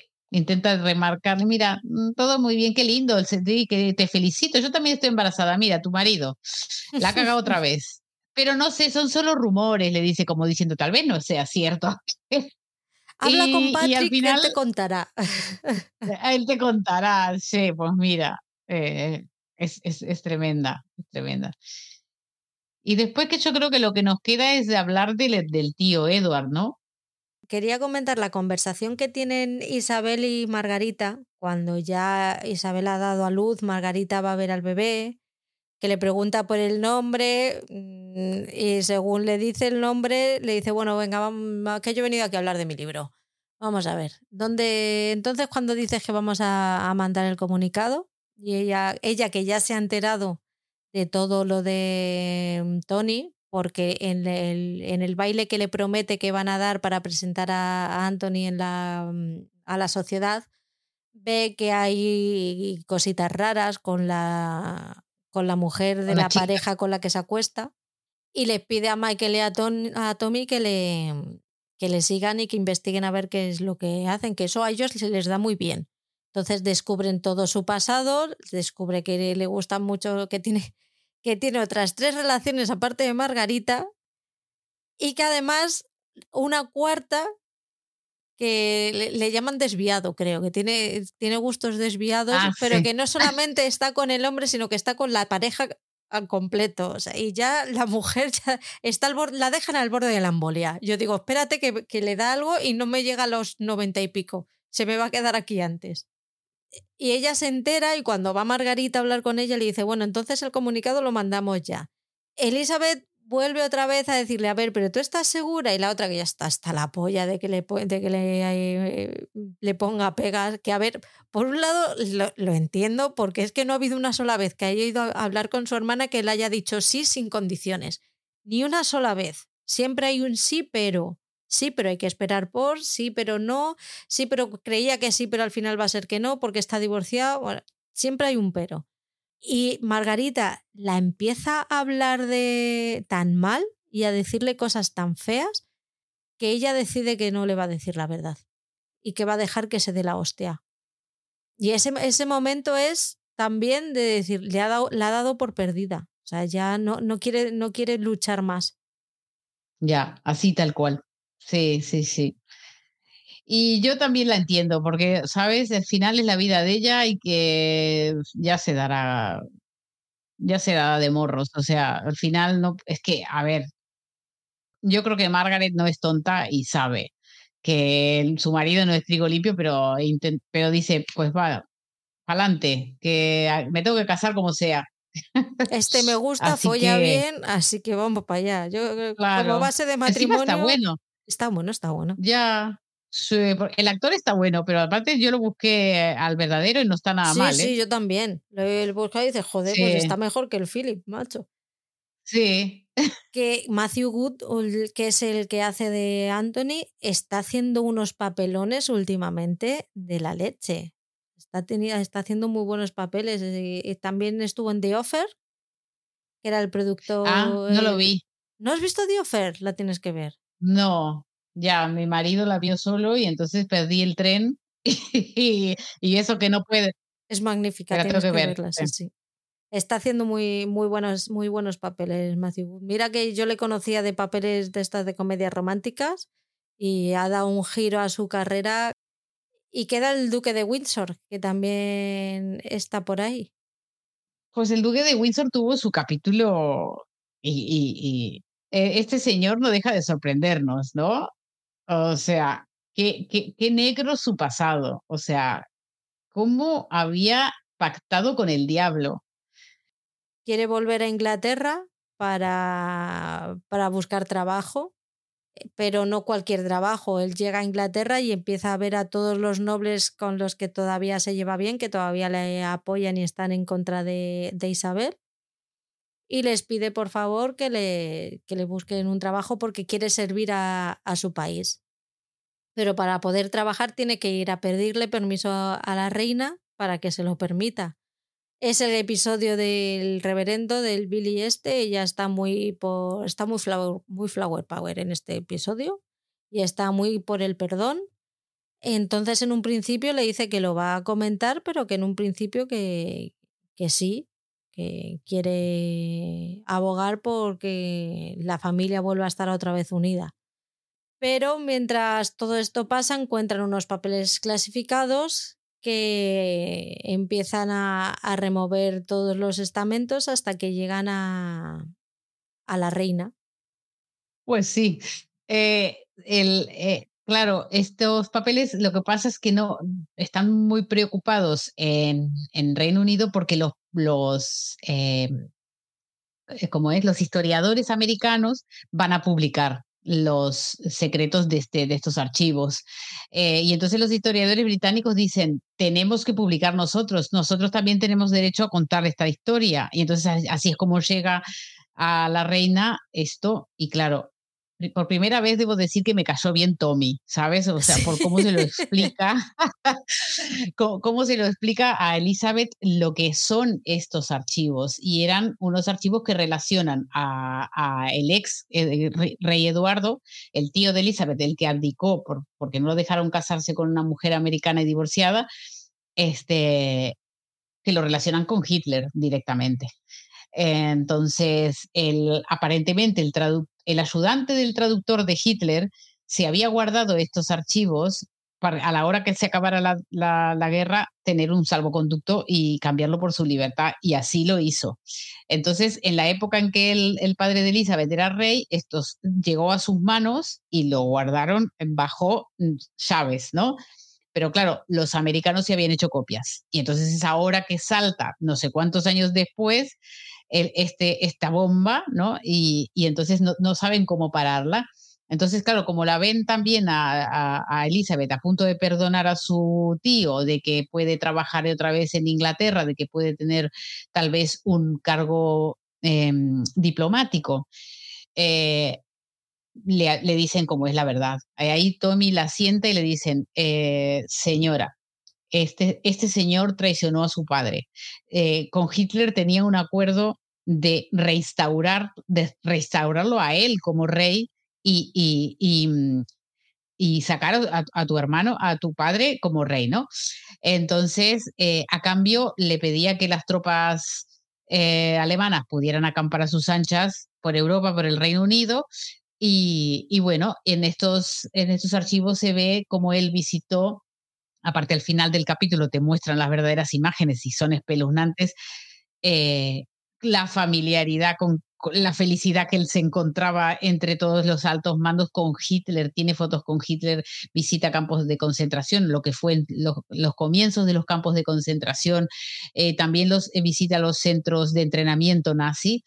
Y, él, eh, obviamente, queda absolutamente demostrado que él ahí tenía se sentía como pez en el agua, que tenía ahí unos acuerdos con Hitler y que la verdadera eh, la, verdadera intención de él era volver a ser rey como él, que bajo sus términos, ¿no? Eh, eso lo convierte en un auténtico traidor, pero además lo más triste es que para mí es lo que más me afectó, y es que cuando le explican que él había, eh, le había dicho, le había dado los consejos a Hitler de cómo tenía que bombardear el Reino Unido de forma incesante para que por agotamiento se rindieran, ¿no? Entonces, tú estás diciendo al pueblo que tiene que morir bombardeado, a tu pueblo, el que tú fuiste rey y que quisiste dejar de ser rey, para que, con tal de tú volver a ser rey, ¿no? O sea, es un enfermo mental absoluto, es un auténtico traidor y, y esto para Elizabeth es una bomba y e, ella no pasa por ahí. Ella dice, hasta aquí llegaste, tío, te vuelves por donde viniste, no de trabajo nada y no vuelve nunca más.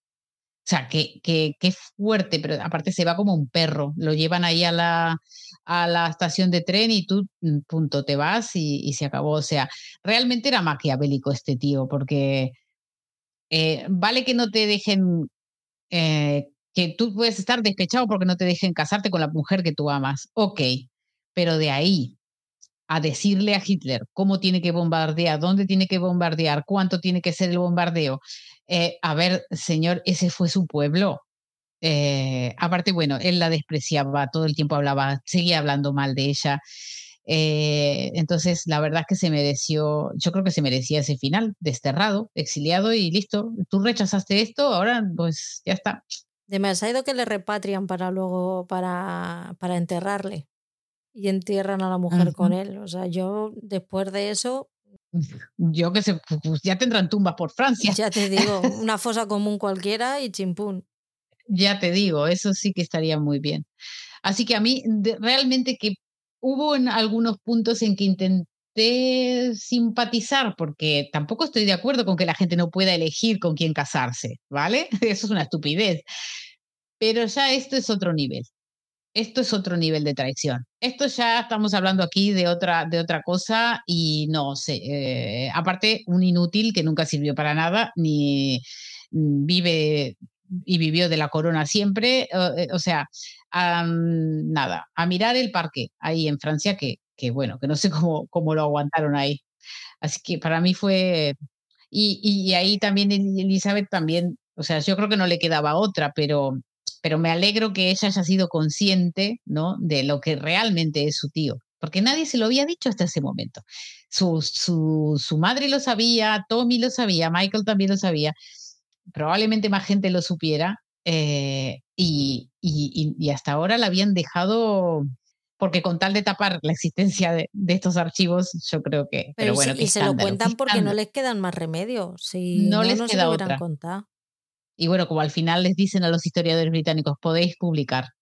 Entonces ellos se sienten súper felices porque, claro, mm, tú eres historiador y te va a contar otro la historia de tu país, es que mm, no, no, cuadra mucho. Así que eso fue otro de los capítulos que a mí me impactó muchísimo, la verdad, por lo duro, por lo, por lo, por lo triste que puede ser eh, la, la avaricia de poder, ¿no? Es que realmente me, Sí, mucho. Este hombre realmente era la corrupción total. Este, creo que murió, no sé si en el 2002 o algo así. Fue bastante longevo. No, en el 70, ¿no? Eh, si es de, ah, no, es de 1800 y pico este señor. sí, sí, ya me, no, sí, ya me confundí, ya sé con quién me confundí. Vale, no importa. Pero, pues sí, Pues sí, bueno, con todo lo que fumaba, por Dios. Otro, otra, otra, otra, hostia. Este, otra, otra temporada que sufrí eh, con lo del cigarrillo. Yo lo he apuntado, porque estaban en la sala de, de, revelado con el cigarro encendido, que dices, hombre, por favor, ¿qué quieres? que ¿Vas a salir ahí ardiendo, tía? O sea, es que es impresionante. Tienen un problema con el tabaco, esa familia, pero es, es vamos, endogámico. No me jodas. No, la Margaret no, no suelta. No suelta el cigarro. No, en todas las escenas está fumando, es insoportable. Ya lo estirparán el pulmor, ya se lo estirparán. Tú date tiempo, Margaret. ya, es que al final. Así termina como termina la señora. Claro, que es que todavía nos queda el divorcio. Claro, claro. Eso no sé si viene en la tercera, no me acuerdo. Sí, creo que ¿eh? sí. Ah, bueno, pues no sé, por ella, ¿no, ahora mismo no, no, sé lo que abarca la tercera, pero me he quedado con las ganas ¿eh? de, de, seguir viendo. Pues a mí se me puso el siguiente capítulo y eso que no le das al... Y vi solo el principio, la primera escena de, de, de Olivia Colman como la reina y es que es una pasada.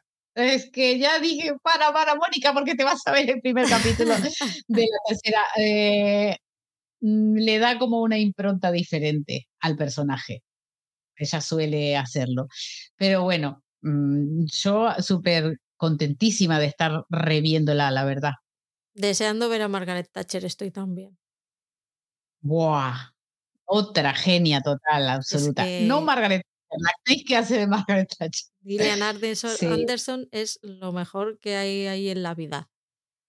La verdad es que sí, lo que haga, ¿eh? O sea, es de esas actrices que yo digo, yo lo voy a ver, yo sé que me va a gustar, ¿verdad? Sí. Completamente. Sí.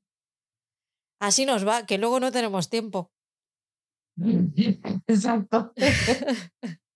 yo me paso la vida diciendo, es que no tengo tiempo, es que no tengo tiempo. Es así la vida del seriéfilo, no nos vamos a quejar, que nos gusta. Y lo aceptamos y nos queremos así, así que Supongo que los que están por aquí escuchándonos también tendrán algo, algo de esto. Aunque sea con alguna serie, seguro que alguna maratón ha caído, porque si no, no te escuchas un podcast de, de temporadas de una serie. Así que estamos en familia, estamos todos en el mismo plan. Pues te dejo que te muevas con la temporada 3 cuando tú quieras. Mm, pues mañana mismo el primer capítulo, seguro, a lo mejor dos, depende de cómo tenga el día. Cuando terminemos de verla, volvemos a grabar y madre mía, ya tercera temporada. Es que se, pasa rápido esto. Se pasa rápido, ya casi lo tenemos. Estamos ahí a punto de la mitad, de ir por la mitad. En poco más de 15 días ya estrena la, la primera parte de la sexta temporada, que se viene el drama. Voy a llorar. Vamos a llorar, vamos a llorar. y están saliendo cositas en la prensa porque ya Peter Morgan dio una entrevista muy larga en Variety que me la leí, eh, pero bueno, eso ya es información para más adelante porque todavía no toca, porque él habla realmente de la sexta temporada, de, sin hacer spoilers, pero más o menos de las líneas generales de la serie y por qué las decisiones de ciertas cosas. Y bueno, la verdad que está bien escucharlo. A ver si, a ver si me lo escucho y me convence, porque no estoy yo muy contenta con Peter Morgan y la quinta temporada a, saber lo que le dejaron decidir, también te digo. El tráiler está bien. O sea, el tráiler, solamente el tráiler ya te deja con el corazón encogido. O sea que por lo que sé, por lo que he visto, por lo que he visto, por lo que entre lo que he visto y me he imaginado con la información que he visto, que es el cómo van a separar los capítulos, no los van a separar 5 y 5, nos van a, separar 4 o 6 o 6 y 4, es, no son los mismos. Entonces me da la sensación de que la primera parte va a terminar con la muerte de Diana y van a dejar para el final el resto. Lo que tengo muchísima curiosidad es saber dónde lo van a terminar. Eso yo también. ¿Lo terminarán con la muerte de la reina o cubrirán esto? Es que tienen una oportunidad de oro. Pero es que es, es muchísimo espacio de tiempo para pocos episodios. Sí, porque si van a. lo que sí que sabemos que van a cubrir es cuando se conocen Kate y William. Ajá. ¿Se acabará ahí? Pues acabará con la boda de Carlos y Camila. ¿En serio hay que ver eso? Ya, tío, qué asco. Es que, me, es que me cae tan mal, es que no puedo con él. Y mira que me da una mm. rabia que me dé pena en esta temporada porque es que no puedo con él, es que no puedo. Por suerte la reina no abdicó en favor del hijo, ¿sabes? O sea, nos, nos dio 76 mm, años creo que fueron de, de, reina. Es que creo que la reina es, era muy consciente del hijo que tenía. Sí, yo también creo, por eso te digo. Y de las limitaciones la gran duda es mm, cuánto vivirá su, eh, su hijo, Carlos, y, cuánto, y, qué tipo de rey será eh, el, nieto. Esto... Yo tenía mucha confianza en él, pero es que en los últimos años me ha decepcionado tanto William. Ya, por eso. Supongo que será un buen rey porque va a hacer lo que, lo que ha aprendido de su abuela y de su padre, que es a ser, a ser populista. Porque eh, si algo han aprendido, aprendieron de Diana, es que algo que ella hacía de corazón, que era acercarse al pueblo, ellos se dieron cuenta que se tenían que acercar al pueblo de verdad para, para poder conseguir algo. La, lástima es que no lo hacen de corazón, sino como, como medio para sobrevivir. Y yo pensaba que William lo hacía de corazón hasta que pasó lo de su hermano y me di cuenta que no, que en realidad no. Ya. Mm. Que se parece más a su padre de lo que me gustaría. Es que por algo está del lado de la corona. el otro, el pequeño creo que se parece más a la madre. Ya llegaremos. De momento nos despedimos. Un besito, Moni, que tengas buena semana y a vosotros escuchantes que os guste mucho, que nos dejéis mensajes si queréis y que nos sigáis escuchando, ¿no? Claro, claro, nos, nos vemos en la próxima. Un beso grande. Un besito a todos, chao.